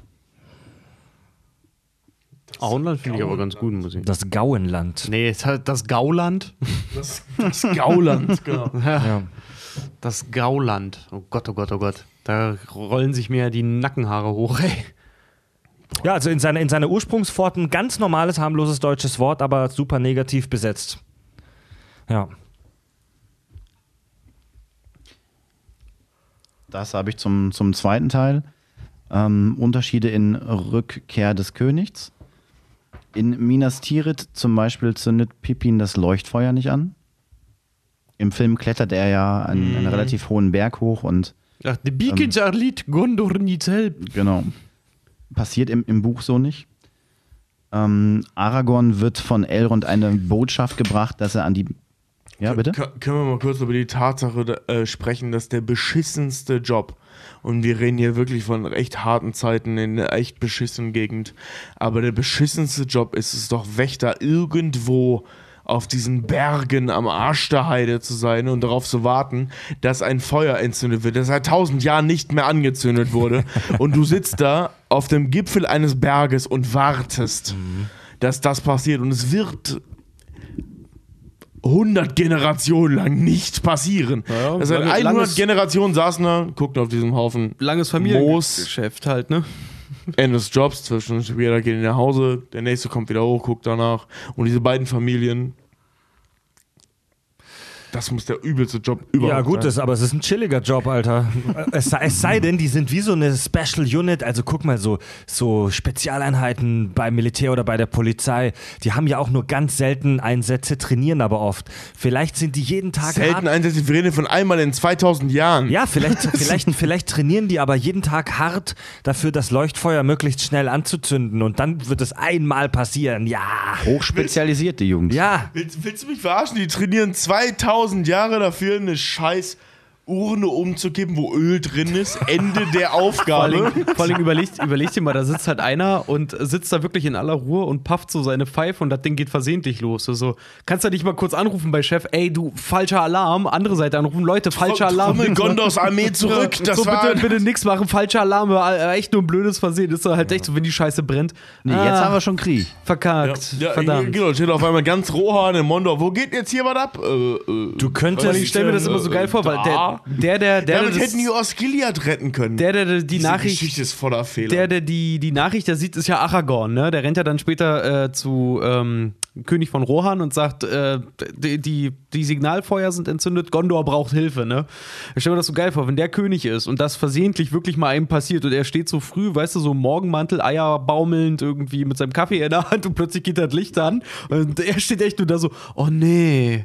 So voll genervt wieder so nach hinten. Du könntest ja, also ich habe eine geniale Idee, du könntest neben dem ersten Feuer noch ein zweites Feuer platzieren und wenn das zweite Feuer auch brennt, ist das praktisch das Signal dafür, das erste Feuer wurde aus Versehen entfacht. Das heißt, also sie neutralisieren. Du hast eine Kontrollleuchte für die Motorkontrollleuchte. Finde ich genial. Oder knifflig wird es nur dann, wenn plötzlich ein drittes Feuer erscheint. Aber das Ding ist, weißt du, wenn als Sauron damals geschwächt war, ne? nach dem Ende des zweiten Zeitalters. Warum haben sich dann nicht die Leute, also die Rohadrüm, die Reiter von Rohan. Die Rohans und die aus dem Süden und die von Gondor und die Elben, die damals alle noch verbündet waren. Plus von mir aus Baumbart, der offensichtlich unbesiegbar ist.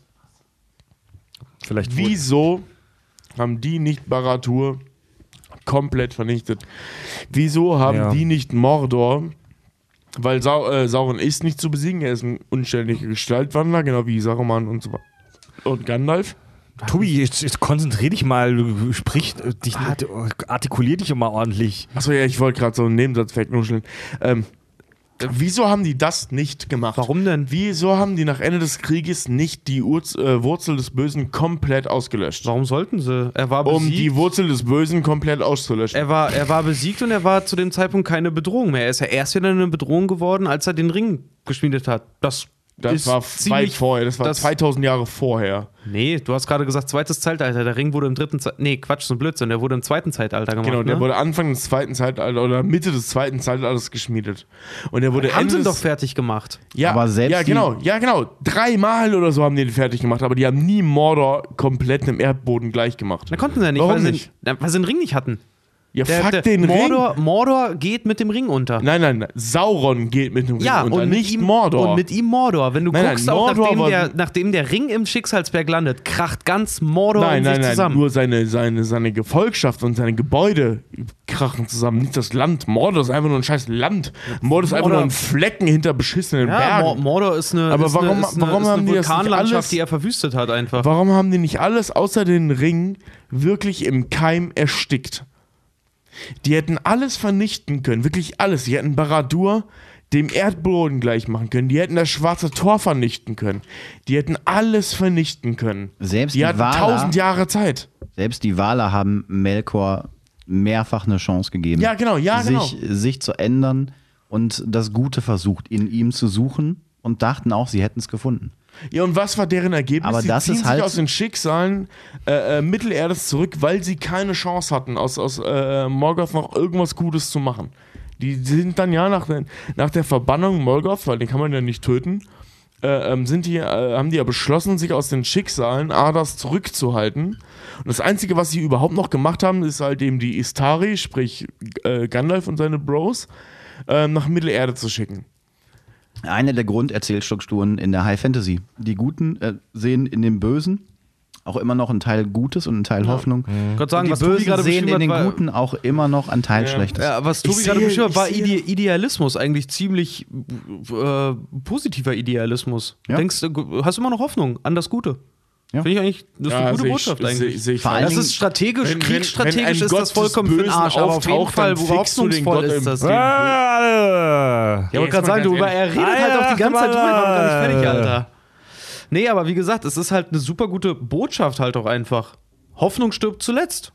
Ich meine, ja, du hast recht. Also wie gesagt, kriegsmachenschaftstechnisch ist es vollkommen bekloppt, aber die haben nun mal Motive, die wir Menschen auch nicht hinterfragen können, so wie ich das mitbekommen habe. Es ist halt an der Stelle bekloppt, wo du sagst, okay, ich habe jetzt hier die Chance, das Böse ein für alle Mal zumindest so weit zu dezimieren. Aber es ist doch nur eine Geschichte. Das sagst du als Mensch, Mann. Du bist doch kein göttliches Wesen.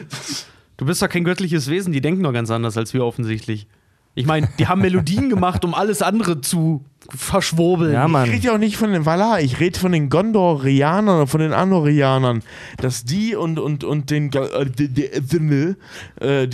diesen Elben unter den Nador, die denen geholfen haben, den Menschen, warum sind die nach dieser Schlacht, die sie gewonnen haben, nicht durch Mordor gezogen? Dass Isildur das vergeigt hat, sehe ich vollkommen ein, das passt in die Welt.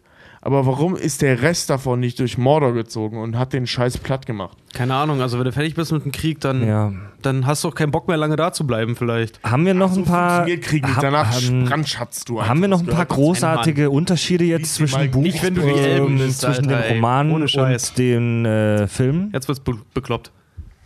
Also eine Sache, die haben wir schon mal kurz thematisiert, ist, dass Elrond Aragorn eine Botschaft zukommen lässt und dass er an die Pfade der Toten denken soll. Also dass Elrond ihm diesen Gedanken gegeben hat und dass Aragorn nicht nur mit Legolas und Gimli, sondern mit einigen Waldläufer-Dudes und seinen Kollegen dorthin geht. Er muss diese Toten auch nicht groß überreden, wie das im Film ist. Sie schließen sich ihm mehr oder weniger an. Ja. Was haben wir noch? Versuch mal, die ganz unwichtigen Sachen wegzulassen. Als Denethor in seinem Scheiterhaufen stirbt, hat er den Palantir fest in seinen Händen und drückt ihn an seine Brust. Ist im Film auch nicht. Wird der Palantir, weißt du, dass dadurch mit vernichtet? Das weiß ich nicht. Okay. Ich würde mal sagen, nein. Aragorn pflegt nach der großen Schlacht Merry, Éowyn und auch Faramir. Da wird nochmal sehr stark darauf eingegangen, wie groß die Heilkräfte Aragorns eigentlich sind. Mhm. Wie groß seine Kräuterkunde ist und wie sehr er in den Heilkräften in den letzten Jahren auch durch seine Tätigkeit, ich fast gesagt, dadurch, dass er Waldläufer war. Durch sein Pennertum im Wald. Und dass er viel rumgekommen ist, viel über die Welt und auch viel über die Heilung gelernt hat, auch von Elrond unter anderem. Cool. Dann dauert es relativ lange, bis Frodo und Sam den Schicksalsberg erreichen.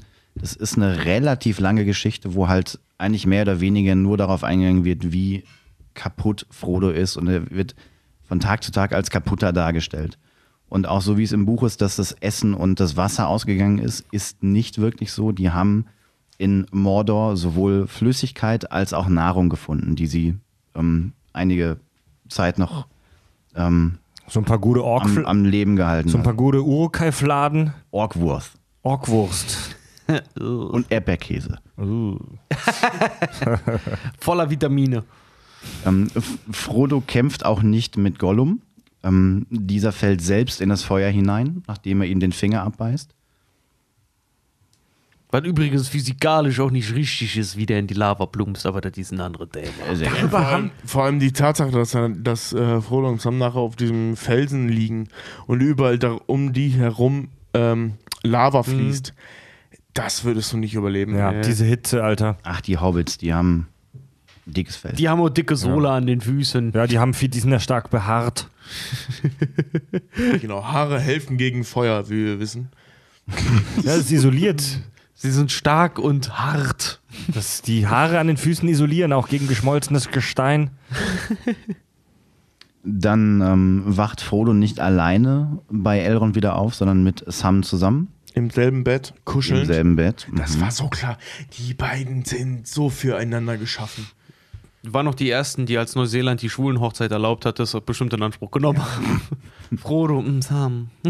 Dann war bei Aragorns Krönung, nachdem Sauron besiegt wurde, Arwen nicht dabei. Sie kam erst ein paar Tage später und wurde zu seiner Frau. Und die wahrscheinlich wichtigste Änderung, die ich auch schlimm fand, aber die einfach der Zeit zum Opfer fiel, ist, dass die Hobbits nicht einfach ins Auenland zurückgeritten sind, wieder in ihre Häuser gegangen sind, alles war cool. Die Unterjochung des Auenlandes. Das Auenland war halt besetzt von bösen Schergen Sarumans und ja, wir haben es schon kurz erzählt, die Hobbits stellten sich als durch ihre Erfahrung relativ gute Kriegsfürsten heraus und haben diesen Aufstand niedergeschlagen, relativ viele von den Menschen getötet und letztendlich auch dafür gesorgt, dass ähnlich wie es im Film war, Schlangenzunge Saruman von hinten ersticht, nur halt nicht auf dem Turm, sondern auf offener Straße. Ja.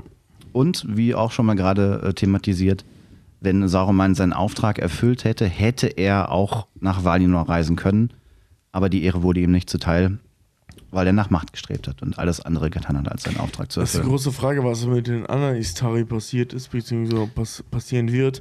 Die sind auf Mittelerde gestorben. Weil der Einzige, der seinen Job erfüllt hat, war Gandalf. Genau. Und deswegen darf er zurück nach Valinor. Und alle anderen, also zum Beispiel von diesen beiden Blauen, weiß man nichts. Nee, keine Ahnung, was mit denen passiert ist. Die sind nach Osten gezogen, Ende der Geschichte. Ja. Mehr weiß man nicht. Das ist auch so ein Ding, wo ich mich frage, warum Tolkien das gemacht hat. So, wir haben 5 Istari. 2 davon schicke ich irgendwo hin, wo keiner weiß, wo die sind. Ende der Geschichte. Und 3 haben eine Handlung. Also warum hat er nicht 3 dahin geschickt? Ich habe das nie verstanden. Was soll das? Das ist halt das Ding. Er hat halt noch super viel Material gehabt, um im Prinzip immer noch mehr machen zu können und hat das halt nie gemacht. Das ist halt deiner Fantasie überlassen. Vielleicht wollte er es sich offen lassen, dass er irgendwann über die 2 auch noch eine Story schreibt. Das kann sein. Erstmal das und zweitens hat er erklärt, warum es 5 und nicht 3 waren. Sowohl Gandalf als auch Radagast hatten Angst, sich Saruman zu stellen. Genau, ja. Und ihnen wurde die Ehre zuteil, oder sie haben die Möglichkeit bekommen, einen Gehilfen an ihre Seite zu nehmen. Und sie haben sich jeweils einen ausgesucht und diese beiden, die sich ausgesucht haben, wurden zu den Blauen. Ach so, echt? Das waren Feiglinge? Genau. Ja. Also noch feiger als Radagast und Gandalf? Ja, die waren blau. Okay. Tja, übrigens, weil wir gerade vorhin über diese geilen Brote von den Elben gesprochen haben. Lembasbrot. Die Lembasbrot-Brote.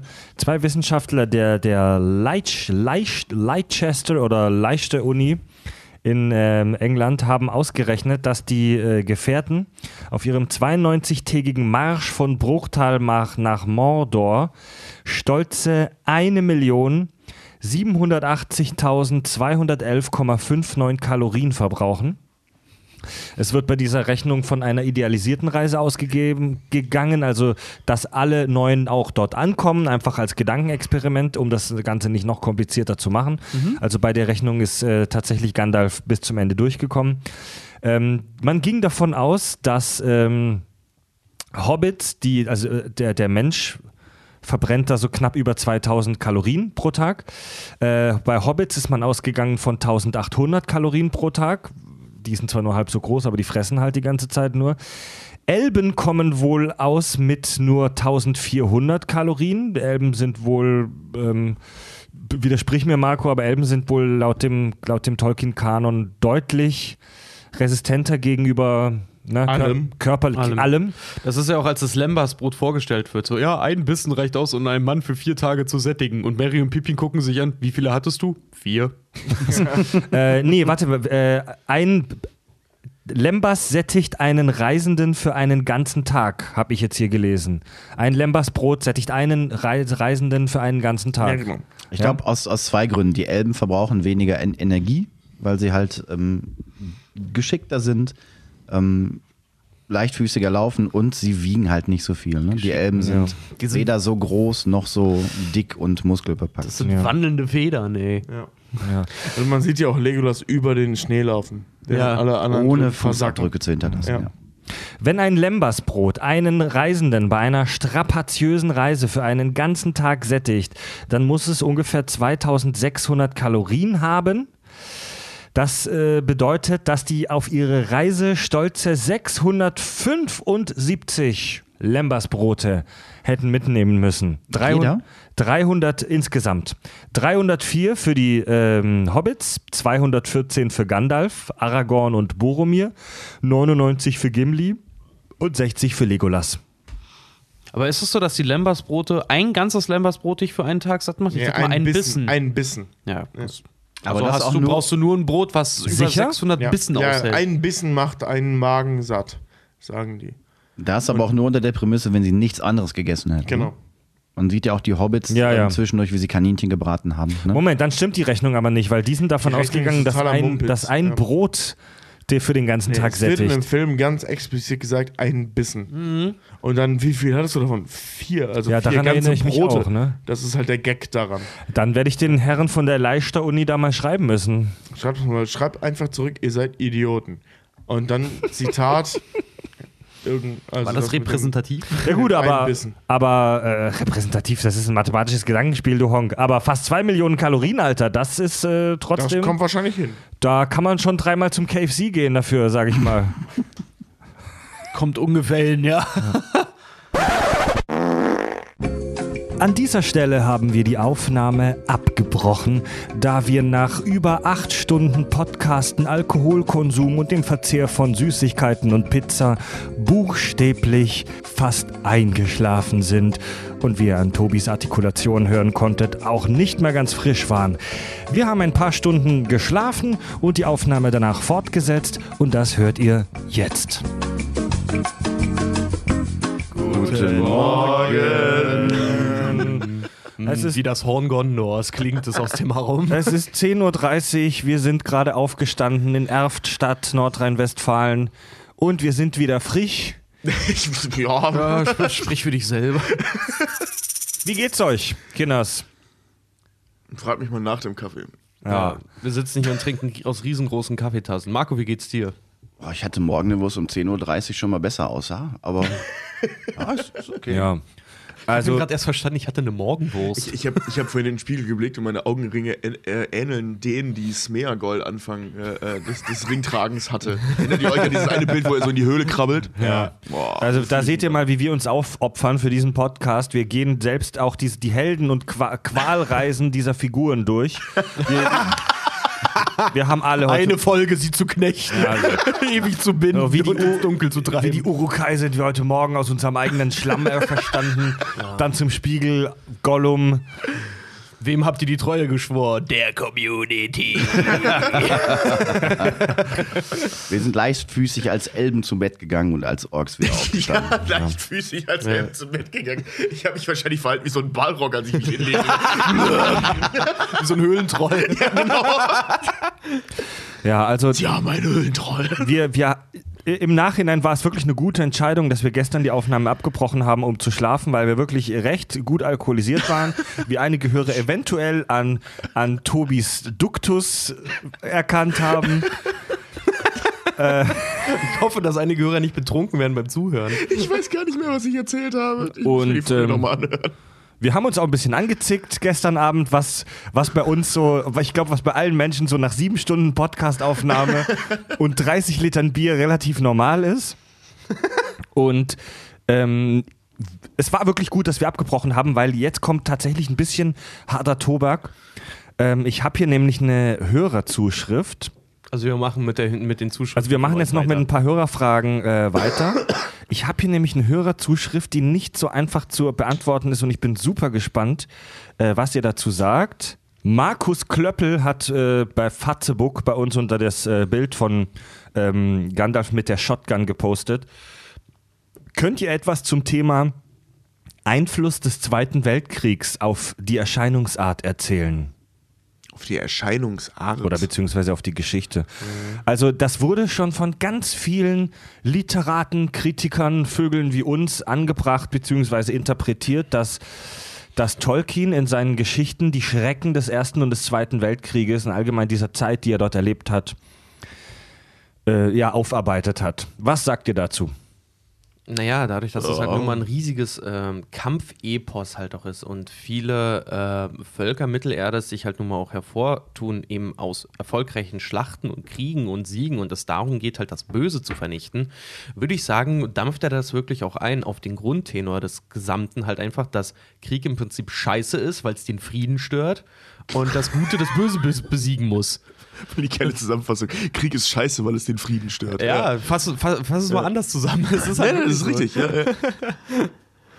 Tobi, was denkst du? Also ich glaube, wenn man so Schrecken wie den Ersten und den Zweiten Weltkrieg, wie auch immer geartet, mitbekommen hat, führt das... hält das Einzug in so ziemlich alles, was man macht. Und gerade wenn man als Autor unterwegs ist, der sich so eine Welt ausdenkt, von Grund auf an eine Welt erdenkt, wird es mit Sicherheit Einfluss in sein Werk haben. Ob man jetzt sagen kann, in Herr der Ringe geht es um Engländer gegen Nazis, wie es so in Harry Potter oder so sehr deutlich ist, weiß ich nicht. Ob das so deutlich ist, keine Ahnung, würde ich jetzt eigentlich nicht sagen. Du hast zwar was Böses, aber es fehlt so ein bisschen diese diktatorische Struktur, die man sonst in solchen klassischen Zweite Weltkrieg-Werken erkennt. Dass die Schrecken des Krieges so explizit dargestellt werden, das wird mit Sicherheit damit zusammenhängen. Mhm. Aber... Marco, was meinst du? Also die ganzen... direkt menschlichen Dinge, die der Krieg mitbringt und vor allen Dingen der Erste Weltkrieg, in dem er gekämpft hat, wo teilweise noch Männer mit Säbeln und Schwertern aufeinander losgegangen sind und Mann gegen Mann standen, die lassen sich natürlich sehr gut in eine Geschichte verpacken und du kannst nur vernünftig und richtig und wahr über Krieg schreiben, wenn du ihn selber miterlebt hast. Man liest ja auch davon, dass er an der Kriegsneurose litt, also an einem sogenannten Shellshock. Das ist das, wenn du lautes Maschinengewehrgeräusch hörst oder laute Bomben hörst und einfach dich nur noch zusammenkauerst und deine Ohren zuhältst. Also ist im Prinzip ein Slangwort für posttraumatische Belastungsstörung. Genau. Und das hat er 1:1 auf den Schrei der Nazgûl übertragen. Oh. Und das ist das, was auch die Menschen und die Hobbits gemacht haben. Die kauern sich zusammen und halten sich die Ohren zu. Also er hat, glaube ich, vieles, was er im Krieg erlebt hat, 1:1 übertragen. Auch das Verlieren von guten Freunden, den Zusammenhalt, um durch eine schlimme Situation zu kommen. Also es gibt schon direkte Parallelen. Mhm. Die Uruk-hai, die wirklich wie so industriell praktisch dort geschaffen werden, also die werden jetzt nicht direkt geklont, aber die werden ja wirklich in solchen Schlammbecken gezüchtet, also das erinnert wirklich an so eine Soldatenfabrik, wo immer mehr Fighter rauskommen. Also es gibt ja relativ häufig die Annahme, die Interpretation, dass die Orks für die Nazis stehen. Und dass dieses ganze Werk so diesen Kampf gut und böse behandelt und die Orks für die Nationalsozialisten stehen. Ja, und ich glaube, also das ist das, was ich vorhin schon mal meinte, das sehe ich halt nicht. Nee. Also es gibt ja sehr viele Werke aus der Zeit, ob es jetzt... oder auch aus der Zeit danach, so aus der Nachkriegszeit, die den Zweiten Weltkrieg in irgendeiner Form behandeln. Oder auch Werke, die deutlich später entstanden sind, gerade im britischen Raum. Wie zum Beispiel eben Harry Potter, die das sehr, sehr deutlich einbaut, also die Rowling, mit Voldemort und seinen Todessern. Das ist eine ganz, ganz klare Struktur, die an die Nazis angelegt ist. Mhm. Im Herr der Ringe sehe ich das nicht. Ja, du hast... Also... Man muss dazu sagen, diese Nazi-Armee war ja keine Faceless-Armee. Also das waren ja nach wie vor ganz normale Menschen. Das, was so faceless daran war dieses das Regime. Das Regime mit einem großen Führer an der Spitze. Dahinter, ja. Genau, das war ja das Böse daran. Nicht der Soldat an sich. Und im Herr der Ringe hast du halt diese Faceless-Armee, wie in Star Wars zum Beispiel auch, wo der Einzelne keine Rolle spielt, aber du hast kein Regime dahinter. Also du hast zwar diesen einen großen Herrscher, aber ohne Regimestruktur, sondern er ist halt das Ding und alles passiert seinetwegen. Ja. Ja, aber ich finde halt auch, dieser Bezug zum Zweiten Weltkrieg, der hinkt nämlich, finde ich, mich auch, weil du hast halt nicht wie in Harry Potter auch diese ganze Rassenfrage. Es gibt nicht einen Herrscher, der jetzt eine Herrenrasse erschaffen möchte oder halt andere als minderwertig einfach nur betrachtet, sondern du hast einen, der einfach nur, egal wen es ist, er will der absolute Herrscher sein, er will alle unterjochen und er schickt eine Riesenarmee los, einfach nur um das Gute zu bekämpfen. Genau, also es ist wirklich keine Ideologie. Es ist diese reine Kriegsmacherei halt einfach, die sehr stark dann halt auch an den Ersten Weltkrieg erinnert. So diese Fronten klären. Wer hat hier eigentlich die dicksten Eier? So. Ja, also im Zweiten Weltkrieg ging es ja eben ganz viel um Ideologie und die fehlt dann den Herr der Ringe komplett. Also Sauron steht jetzt nicht da und tritt für eine Ideologie ein, sondern er kämpft halt einfach für den Sieg des das Bösen. Stimmt. Make Mordor great again! Das stimmt. Und Sauron ist ja weder ein Rassist noch ein Kommunist, er ist einfach nur ein Arschloch. Ja, genau, ja. Also er vertritt. Warte mal, also Moment, es ist ja nicht so, dass Sauron irgendwie jetzt die Orks groß machen möchte. Genau, es ist ja jetzt nicht so, dass es so einen Orkismus gibt, dass die Orks als die Herrenrasse bezeichnet werden und alle anderen sind schlecht, sondern Saruman scheißt ja im Prinzip auf alles Leben. Also Saruman wahrscheinlich auch, aber für Sauron sind das ja wirklich alle, wie sie da sind, selbst seine eigenen Leute, ist das einfach nur Menschenmaterial. Er ist so ein bisschen, er hat sowas Humanistisches, ne? Ich hasse euch alle gleichsam. Ja, du hast, also Sauron wird sich wahrscheinlich eben auch wie Saruman als Maia, der er nun mal ist, als so eine Art Überwesen betrachten und er ist auch ein Überwesen, also das kann man ja nicht anders sagen, nur dass er halt eben nicht für ein Volk eintritt. Nee, für seine eigenen Interessen. Wirklich nur seine persönlichen eigenen, auch nicht die seines Volkes, dass die Maya wieder krass werden oder so. Einfach nur er. Ja, genau, make Maya great again. Make Maya great again, let's make good calendars. All dieses ganze Gerödel fehlt, deswegen hinkt der Vergleich zum Zweiten Weltkrieg stark. Also vor allem eben daran, dass eine Ideologie fehlt. Und ein Regime fehlt. Es gibt einfach nur einen Wichser mit einer Faceless Army. Ende der Geschichte. Ja, so, Punkt. Ja, also ich glaube, für viele Leute, die in der Zeit aufgewachsen sind, kann das schon so ein bisschen, oder auch so für uns, kann das auf den ersten Blick schon so ein bisschen dran erinnern, dieser Kampf zwischen Gut und Böse, aber mir ist es auch zu vage, ich sehe da echt keine... Also jeder von uns hatte doch in der Schule mal diesen einen oder mehrere Deutschlehrer, die in jedem verfickten, mini-kleinen Scheißgedicht eine Interpretation sahen auf die ganze Welt und auf dies und jenes und die jedes Wort überinterpretiert haben. Ja, Mann. Klar. Die Tür ist rot, das steht für die Angst des Hauptcharakters. Ja, ja genau. Ob die Tür nur wirklich rot war, interessiert keine Sau. Ja. Ja, das, was wir bei Herr der Ringe sehen, ist übrigens das philosophische Grundkonzept des sogenannten Manikismus. Boah, ich bin so froh, dass wir gestern abgebrochen haben. Ja, Mann.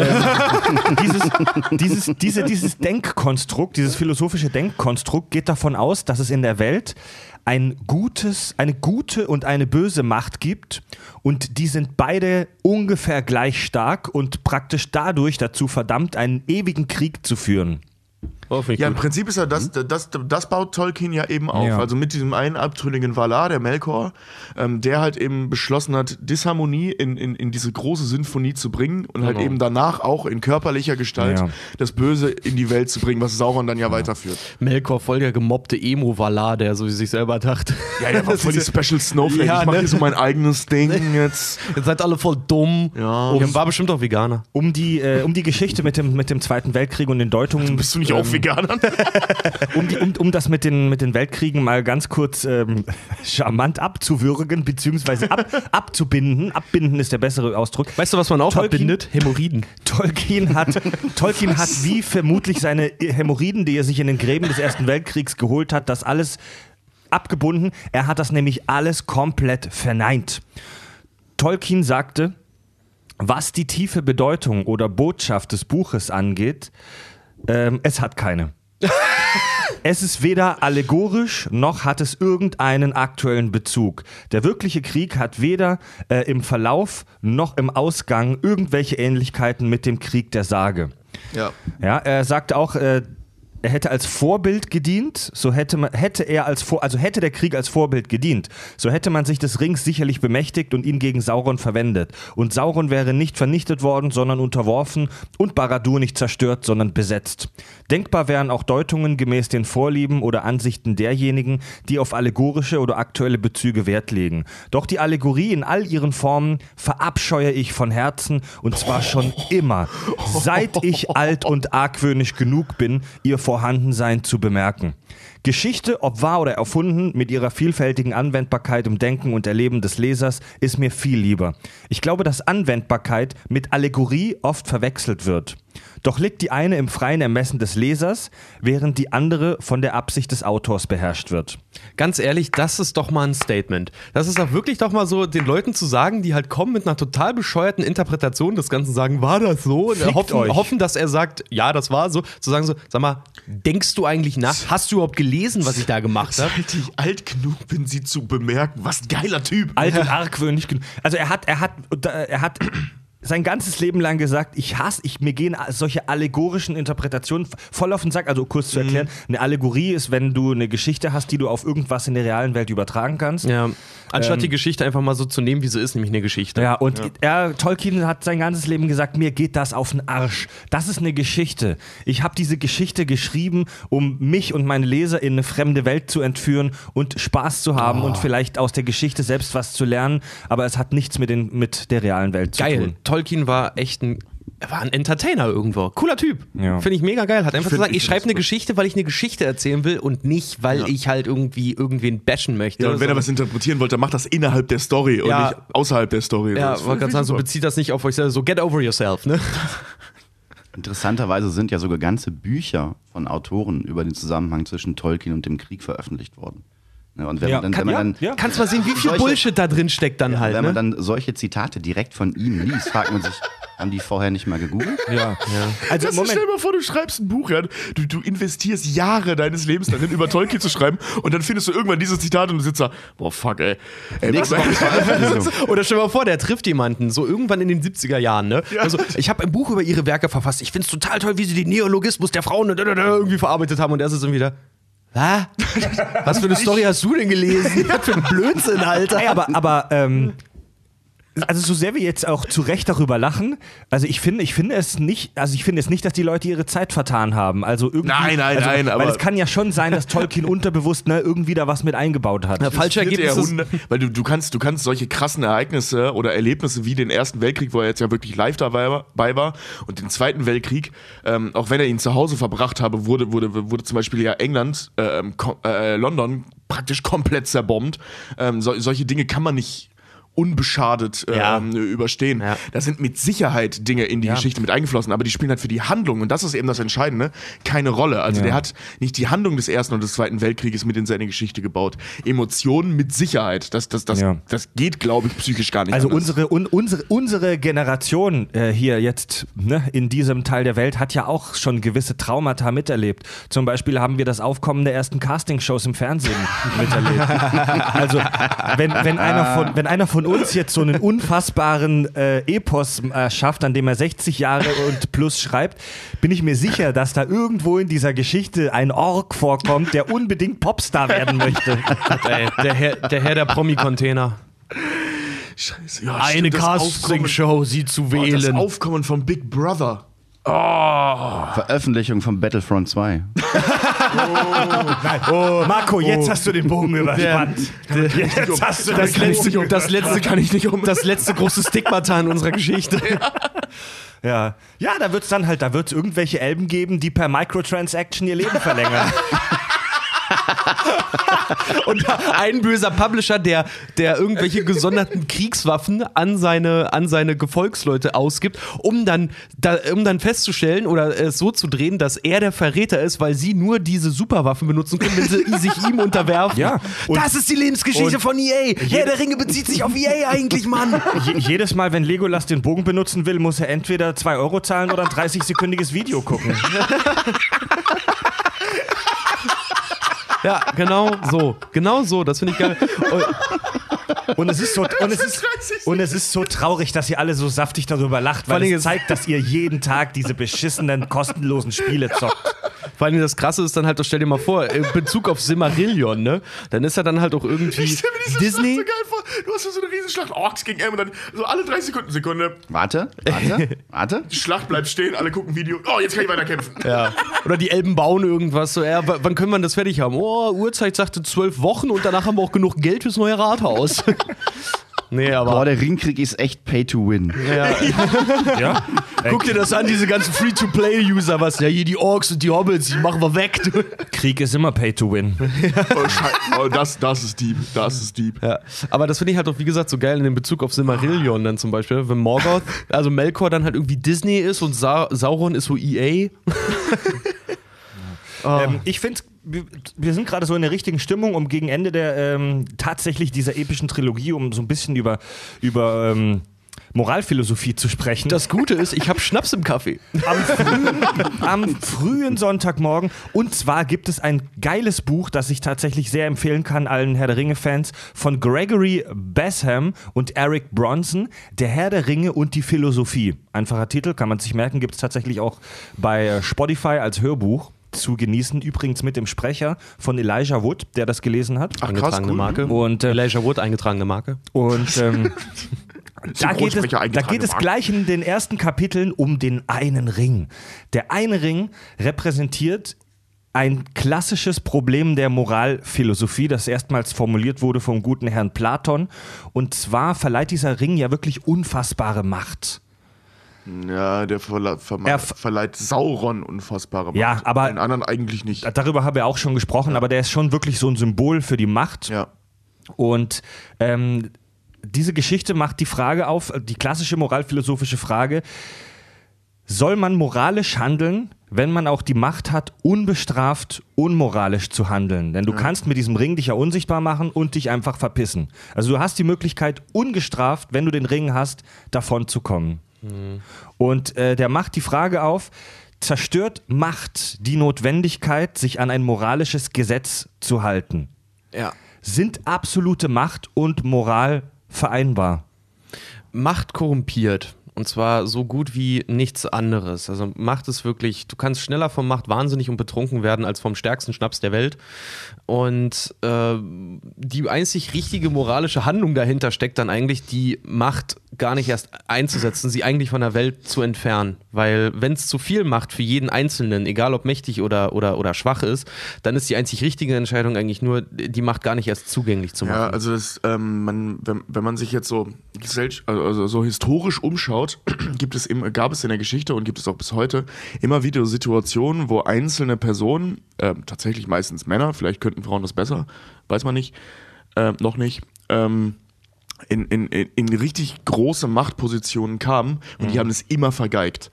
Der Mensch an sich ist einfach von Natur aus zu egoistisch, auch wenn er es selber nicht zugeben will, als dass ein Machtgefüge mit zentralisierter Macht, also mit Macht auf eine Person beschränkt, funktionieren könnte.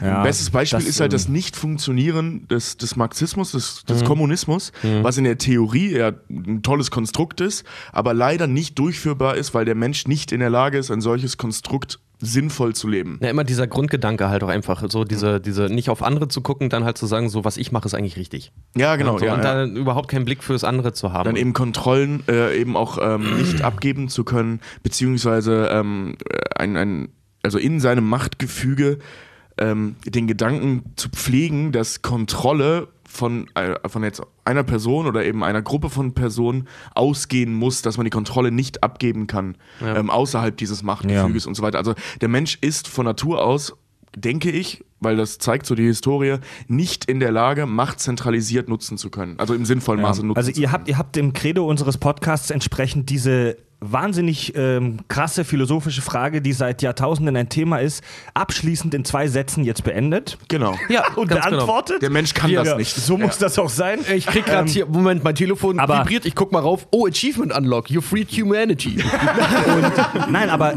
das ist, wenn man sich das mal bewusst macht, die Geschichte Herr der Ringe spielt diese Fragen im Prinzip durch. Denn wir sehen hier verschiedene Möglichkeiten, mit dieser unbegrenzten, in Anführungszeichen, Macht umzugehen. Es gibt verschiedene Figuren, die ganz unterschiedlich damit umgehen. Gollum zum Beispiel lässt sich völlig dadurch vereinnahmen und dadurch letztendlich seine gesamte Existenz durch diesen Ring zerstören. Also wir sehen hier ein Endstadium eines Wesens, das von der Macht zerfressen wird.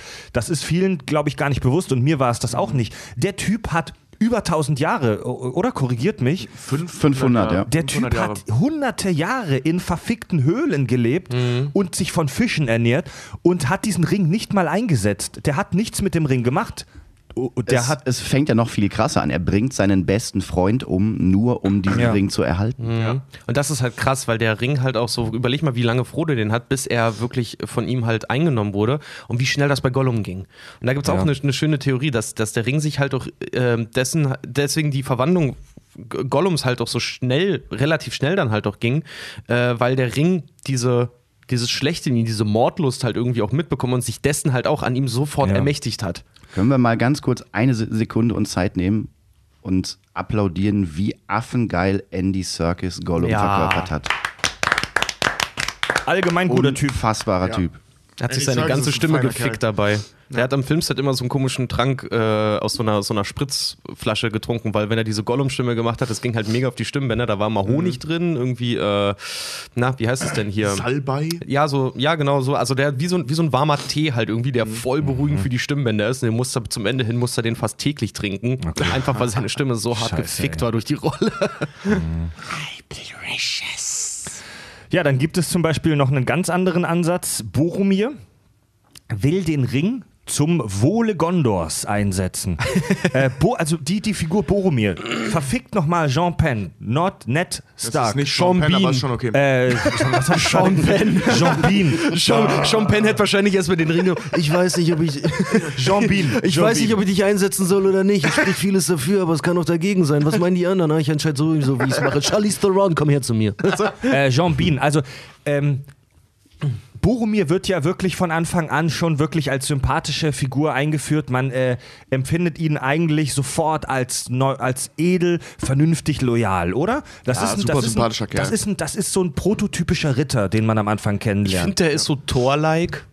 Wenn man jetzt Boromir und Faramir sieht, finde ich, ist er so ein bisschen Thor-like. Er ist so ein bisschen kopfüber in die Schlacht, zwar mit Verstand, aber irgendwie wirkt er so ein bisschen wie der Footballspieler. Ja, der erste Quarterback in der Highschool. Der edelmütige Hitzkopf. Ja. Und er fühlt sich aber auch zu diesem Rang hingezogen und er möchte den Rang ja nutzen, um praktisch seinem Volk damit zu helfen.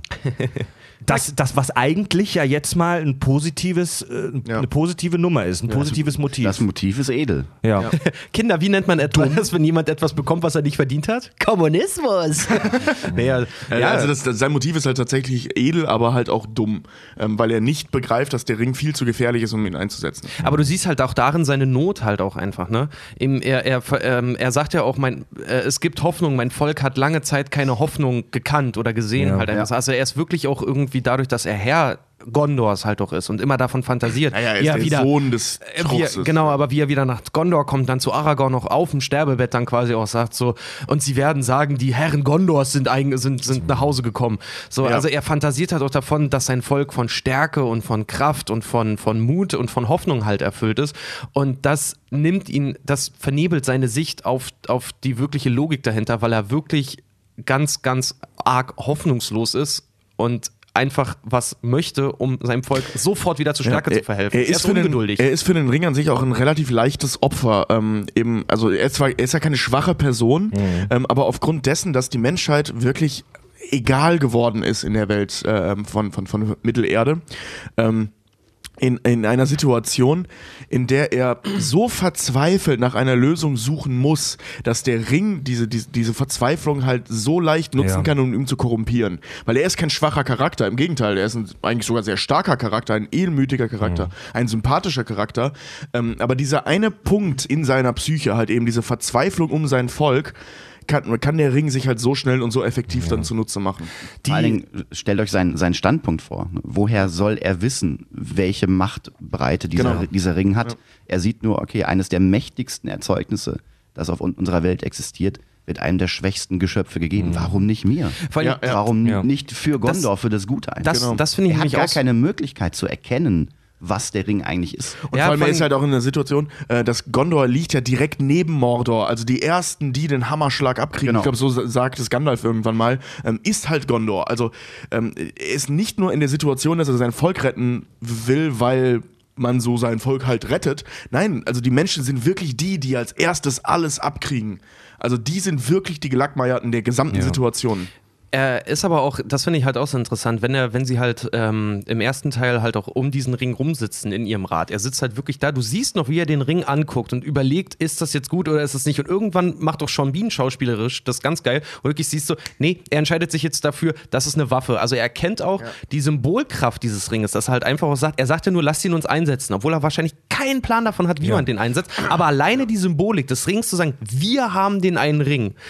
Das ist so, wie als wenn du so à la Space Jam-mäßig den Leuten einfach irgendwas zu trinken gibst und sagst, das ist hier Power Juice, der macht euch stärker. Dabei ist es nur scheiß fucking Wasser. Super Placebo-Effekt. Ja. Die Elben als dritte Partei, die wir jetzt hier durchsprechen, repräsentiert durch Galadriel, die große Elbenherrin, die reagieren nochmal völlig anders, denn sie lehnen die Nutzung dieser, wie du gerade, Richard, gesagt hast, finde ich sehr treffend, dieser Waffe, dieser Macht. Sie lehnen die Nutzung vollkommen ab. Ja, sie sind vernünftig. Ja, also sie bleiben sich treu, sie weigern, sie sind sich dessen bewusst, dass diese Macht korrumpiert und stoßen sie konsequent von sich weg. Sie haben die Weitsicht, die ein Mensch nicht haben kann. Ne? Ja. Ja, vor allem so gebranntes Kind scheut das Feuer. Sie haben ja auch, als die Ringe der Macht ihnen gegeben wurden, schon gesagt, na, was ist das für ein Ü-Ei hier? Ne? Ja, und haben es halt unter Verschluss gehalten. Also diese drei Ringe, die da anfangs an die Elben verteilt wurden, sie waren ja die einzigen, die sie nicht aufgezogen haben. Die sie nicht benutzt haben, erst später so im Verlauf der ganzen Nummer. Also die haben den Braten schon gerochen. Man kann jetzt sagen, auf der einen Seite, das ist sehr vernünftig und klug und weise, dass sie diesen Ring nicht einsetzen wollen. Auf der anderen Seite kann man das denen auch vorwerfen, weil die wollen die nicht nur nicht einsetzen, die wollen auch nichts damit zu tun haben. Also die halten sich da halt raus. Die sitzen da in ihrem Elfenbeinturm und beobachten nur, was die Macht mit all denen macht und verpissen sich. Also das kann man denen halt auch echt vorwerfen, dass sie sich nicht nur raushalten, sondern auch verschwinden. Ja. Die Hobbits sind dann nochmal eine weitere Variante. Frodo trägt ihn länger als alle anderen, bleibt auch nicht unverschont von dessen Macht. Ja. Ist im Film auch schön dargestellt, wie er einfach auch, im Buch sagt er ja auch, dass der Ring immer schwerer wird. Und also siehst halt im Film, siehst du es richtig, wie sich die Kette immer mehr auch in seinen Hals und in seinen ganzen Oberkörper so richtig einschneidet. Also Frodo geht ja eigentlich schon relativ gesund mit dieser Macht um, weil sie Macht scheint ihm nicht viel auszumachen. Aber er ist so ein bisschen in between, er zeigt uns so eine Variante, weil er einigermaßen gut damit umgeht, aber sich trotzdem nicht von der negativen Macht völlig frei machen kann.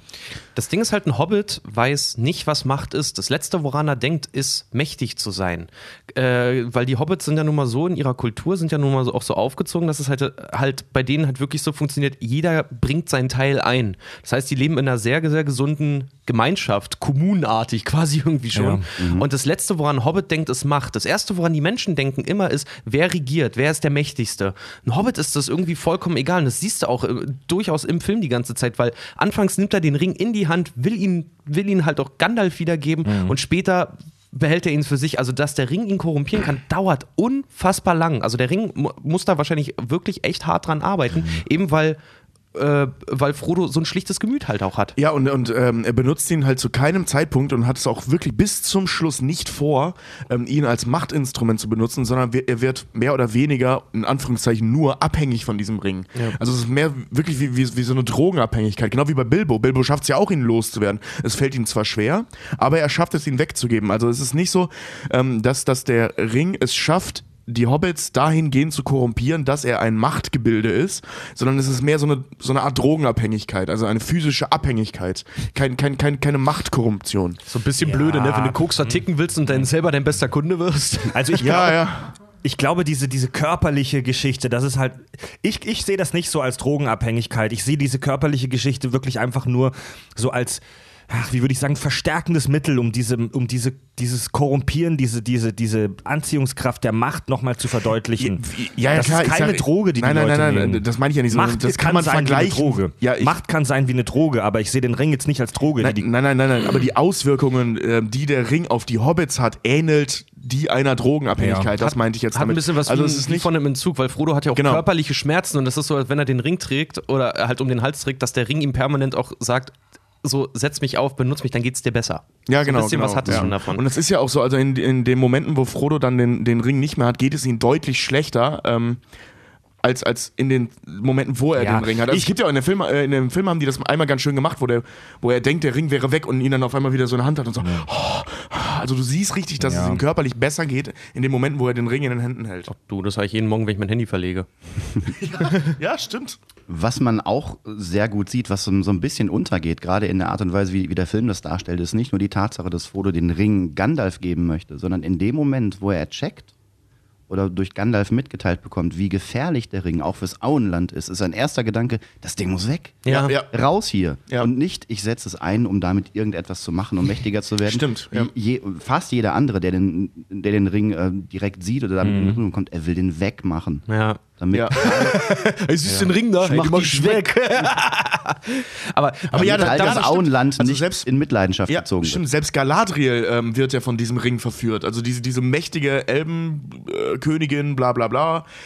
Selbst die steht dann und verwandelt sich so, nicht böse, aber schön und schrecklich, so diese Nummer. Ja. Also selbst die ist sich bewusst, wie mächtig dieser Ring in ihren Händen ist. Sie spürt die Anziehungskraft, aber sie hat die mentale Disziplin, sich davon fernzuhalten. Ja. So, und jetzt zerstöre ich euren Verstand mit einem kleinen Fazit, wo Herr der Ringe doch wirklich deep ist, wenn du da mal hinter die Kulissen guckst. Die wirklich wahre Botschaft hinter Herr der Ringe. Und keiner hat, laut Tolkien. Und zwar ist es so, dass alle Figuren in dieser Welt, die vom Ring zerstört oder korrumpiert werden, danach gegriffen haben, etwas Größeres sein zu wollen, als sie eigentlich sind. Ja. Boromir zum Beispiel, Sauron sowieso, Gollum. Ja? Mhm. Alle Figuren. Ich bin bei Gollum so ein bisschen skeptisch, weil Gollum benutzt den Ring nicht. Okay, Gollum ist vielleicht nochmal so eine Spezialität. Bei Gollum sehen tatsächlich viele die Verarbeitung des Begriffs des Fetisch. Ja, genau. Also Gollum besitzt den Ring um seiner selbst willen, weil der nutzt den Ring ja auch für mich. Er hasst und liebt Gollum den Ring. Gollum hat einen Fetisch für diesen Ring. Ich habe in diesem Buch einen geilen Satz gelesen über den Begriff Fetisch. Da will ich jetzt nicht zu krass eingehen, das ist ein eigenes Kapitel in dem Buch, die Philosophie von Herr der Ringe, aber ganz kurz. Der Liebende liebt den Strumpf, weil er ein Symbol für die Eroberung seines Partners und die Entkleidung ist. Huh. Okay? Mhm. Wenn ich sage, ich stehe auf Strapsen und so weiter, derjenige, der noch, also der Nicht-Fetischist, der normale Liebende, sieht darin einfach ein Symbol dafür, dass sich die Frau, oder Männer können ja auch Strapsen tragen, sich auszieht. Der Fetischist liebt den Strumpf um seiner selbst willen. Mhm. Das heißt, der Fetischist, dem reicht auch der Strumpf. Der braucht gar nicht die Frau, die da drin steckt. Ja. Also wirklich, wenn du einen wirklich harten Fetischismus hast, in dem eigentlichen Begriff, heute wird das ja so ein bisschen inflationär benutzt, wenn du einen Schuhfetischismus hast, dann reicht dir der Schuh, um dich aufzugeilen. Dann brauchst du gar nicht die Frau oder den Mann, der da drin steckt, verstehst du? Ja. Und so ist es bei Gollum. Gollum will diesen Ring haben und zwar einfach nur, um ihn zu besitzen. Ja. Also ich weiß gar nicht, Marco, weißt du irgendwas davon, dass Gollum den mal getragen hat? Er hat ihn auf jeden Fall zwischendurch immer mal wieder benutzt, auch um zu jagen, um Tiere zu fangen. Aber nicht für mehr. Er hat ihn auf jeden Fall nicht benutzt, um ein mächtigerer Gollum zu werden. Er lebt in Höhlen. Er lebt seit 500 Jahren in Höhlen. Er hat auch sein gesamtes Erscheinungsbild, wird ja auch gedeutet als Übergang zwischen Leben und Tod. Eben deswegen ist er so ausgemergelt, gräulich, weil er eigentlich schon Teil dieser Schattenwelt schon fast ist. Deswegen sieht er so total ausgemergelt und kaputt auch einfach aus. Und um den Gedankengang jetzt weiter zu tragen, alle Figuren, die mit dem Ring einigermaßen gesund, in Anführungszeichen, umgegangen sind, waren Figuren, die Stärke daraus bezogen haben, dass sie wissen, wer sie sind und wo ihre Position in dieser Welt ist. Oh, das ist irgendwie ziemlich traurig. Die Elben, die wissen ganz genau, wo ihre Position in dieser Gesellschaft ist. Tom Bombadil, über den wir schon gesprochen haben, vielleicht eines der mächtigsten Wesen in dieser Welt, der war vollkommen immun. Und der ist halt ein super gechillter Cannabis-Konsument, der im Wald lebt. Der könnte der Herrscher von all dem Shit da sein, aber er weiß, er versteht und er möchte vielleicht auch einfach nur in diesem Wald bleiben. Und die Hobbits, eine der prägendsten Eigenschaften der Hobbits ist doch, dass sie echt bescheiden sind. Ja. Und die Hobbits haben ja eigentlich eine super geile und funktionierende Gesellschaft in ihrem Auenland. Ja. Die wissen, was abgeht. Die wissen, wo ihre Position ist. Ja. Die wollen nicht größer sein, als sie sind. Im Gegenteil, das wird ja sogar als frevelhaft empfunden, wenn jemand größer sein will im Auenland. Ich finde das total geil, zu sagen, die haben doch eine total geile, funktionierende Gesellschaft. Noch ein bisschen weg vom Schuss, ein bisschen inzestuös, aber cool. Ja. Und Tolkien, wie wir schon wissen, war streng, also nicht streng, aber doch schon sehr katholisch. Und man könnte das schon so deuten, dass er das da so ein bisschen mit eingebaut hat, weil das ist ja wirklich auch schon so eine katholische Tugend, dass du weißt, wo deine Gesellschaft wo deine Position zwischen Himmel und Hölle ist. Und ich meine das jetzt gar nicht negativ, sondern das ist wirklich ein interessanter Gedanke. Dieses Buch hat das super auf den Punkt gebracht, also die Philosophie von Herr der Ringe. Platon fragt, warum soll ich moralisch handeln? Tolkien antwortet, um du selbst sein zu können. Oh. Also man soll sich für ein Leben entscheiden, entscheide dich für ein Leben, das deinen Fähigkeiten und deiner Persönlichkeit entspricht, das zu dir passt. Wenn du einen Ring der Macht brauchst, der dich irgendwie künstlich aufpusht, dann hast du dich im Leben falsch entschieden. Aber da siehst du ja, kommen wir wieder zurück zu meiner Lieblingsfigur, Samwise Gamgee. Der macht ja eben genau das. Ne? Der geht diesen Weg mit Frodo, ohne jemals seiner selbst zu verlieren. Der ist die ganze Zeit, der nennt ihn ja auch bis zum Ende Herr Frodo. Er ist die ganze Zeit sein Diener, Gärtner. Und kümmert sich um ihn. Also der bricht nie aus dieser Rolle raus. Er bleibt immer er selbst. Ja. Bis zum Schluss. Selbst unter Einfluss des Rings. Das ist auch genau diese Tugend, die Friedhoff gerade gesagt hat. Ne? Das findest du auch in so vielen anderen Möglichkeiten. Ich habe zum Beispiel, musste gerade daran denken, um Iron Man zum Beispiel zu zitieren, wenn du den Anzug brauchst, ohne den Anzug nichts bist, dann hast du den Anzug nicht verdient. Geil. Und das ist genau sowas halt auch einfach. Ne? Also wenn du den Ring brauchst, um mächtig zu sein, dann hast du ihn eigentlich nicht verdient und dann wird er dich vernichten. Wir leben in Zeiten, wo es völlig legitim ist, zu sagen, um Iron Man zu zitieren. Lasst mich aus dem großen Buch Marvel rezitieren und halt gesagte Smash. Amen. Wir haben vor 5 Sätzen über Platon gesprochen und jetzt über Marvel und das ist vollkommen legitim, und keinen hier stört das. Nee. Ist ja nicht unwahrer deswegen. Wir haben ja über Tolkien auch schon gesprochen. Tolkien zeichnete sich unter anderem dadurch aus, dass er mit dem zufrieden war, was er hatte. Der Typ soll stundenlang einfach unterm Sternenhimmel gestanden haben mit seiner Pfeife und die Sterne beobachtet haben. Und das war für ihn pures Glück oder einfach unter einem Baum. Und er hat wirklich das Glück in den kleinen Dingen des Lebens, des Alltags erkannt. Ja. Und das tun die Hobbits auch. Ja. Tja, muss man auch. Das tun auch die Elben zum Beispiel. Die Elben sollen auch so ein Volk sein, die ja wirklich, die sind unsterblich, also die leben ewig, können theoretisch. Können aber wirklich buchstäblich ihr ganzes Leben damit verbringen, sich an Gedichten und Gesängen und Kunst zu erfreuen. Und denen ist halt auch nicht langweilig. Das ist genau wie bei den Oder? Ja, das Ding ist aber heute... Ja, stimmt. Das Ding an der Sache ist aber halt auch, wir haben ja auch über die Biografie von Tolkien gesprochen. Alter, mir wird sogar langweilig, wenn ich den Elben zugucke. Nee, aber das ist halt schon, wir haben ja auch über die Biografie Tolkiens gesprochen. Wenn du natürlich jemand bist, der, aus gutem Hause kommt, der nie irgendwelche Sorgen hatte, großartig jetzt arbeiten zu müssen oder halt wirklich irgendwie Brot auf den Tisch zu bringen oder so. Ja, abgesehen von dem Dienst im Ersten Weltkrieg an der Somme, kann man sich schon mal daran erfreuen, halt auch einfach Pfeife rauchen, sich den Nachthimmel anzugucken und Gedichte zu schreiben und sich dabei zu denken, was bin ich für ein geiler Typ. Das stimmt. Ja, klar, wenn du keine Sorgen hast, so gesehen, ne? Also wenn du nicht in der Not bist, dass du halt wirklich deinen Stand verbessern musst, zum Beispiel auch, ja klar, dann kannst du dich an so einem Scheiß schon mal erfreuen. Das stimmt. Aber das ist auch genau das, was die Elben ja auch so ausmacht, ne? Also die, diese Tatsache, dass sie den ganzen Tag rumhängen und irgendwelchen Liedern lauschen und denen nicht langweilig dabei wird, liegt vor allem daran, dass sie das halt auch einfach nicht müssen. Die müssen nicht groß essen, die müssen nicht groß trinken, die sind eh unsterblich, die haben Zeit für so eine Scheiße. Befasst befassen sich mit den schönen Dingen des Lebens, ja. Genau, ja, weil die keine anderen Nöte haben, weißt du, die sind nicht wie jetzt zum Beispiel so der klassische Mensch, der in einer ziemlich gefickten Welt, also Gondor ist halt echt nicht so geil, weil es halt eben auch direkt an Moria liegt, also die ja. An Mordor liegt, deren Situation ist eine ganz andere. Die sind grundsätzlich in einer Gefahrensituation und müssen grundsätzlich irgendwie immer ums Überleben kämpfen. Während im Auenland, in dieser funktionierenden kleinen Gesellschaft, diese Nöte praktisch gar nicht aufkommen. Die haben immer, also fast immer, es gibt einmal so einen Fall von schlechten Ernten, aber im Prinzip haben die immer eine gute Ernte, da funktioniert alles, es gibt nichts, das von außen eingreift, weil niemand weiß, dass dieses Auenland existiert. Und genauso verhält es sich eben auch bei den Elben. Also die haben diese Notwendigkeit von Gefahr und Überleben einfach nicht. Aber so verträumt wir jetzt hier an unserem Kaffee nuckeln und so schön diese Botschaft auch sein kann, also du sollst wissen, wo deine Position ist und erfreu dich an den kleinen Dingen des Lebens. Man kann das auch ein bisschen kritisch betrachten, denn es ist eigentlich schon eine recht konservative Sicht der Dinge. Man könnte das auch negativ so interpretieren, wie...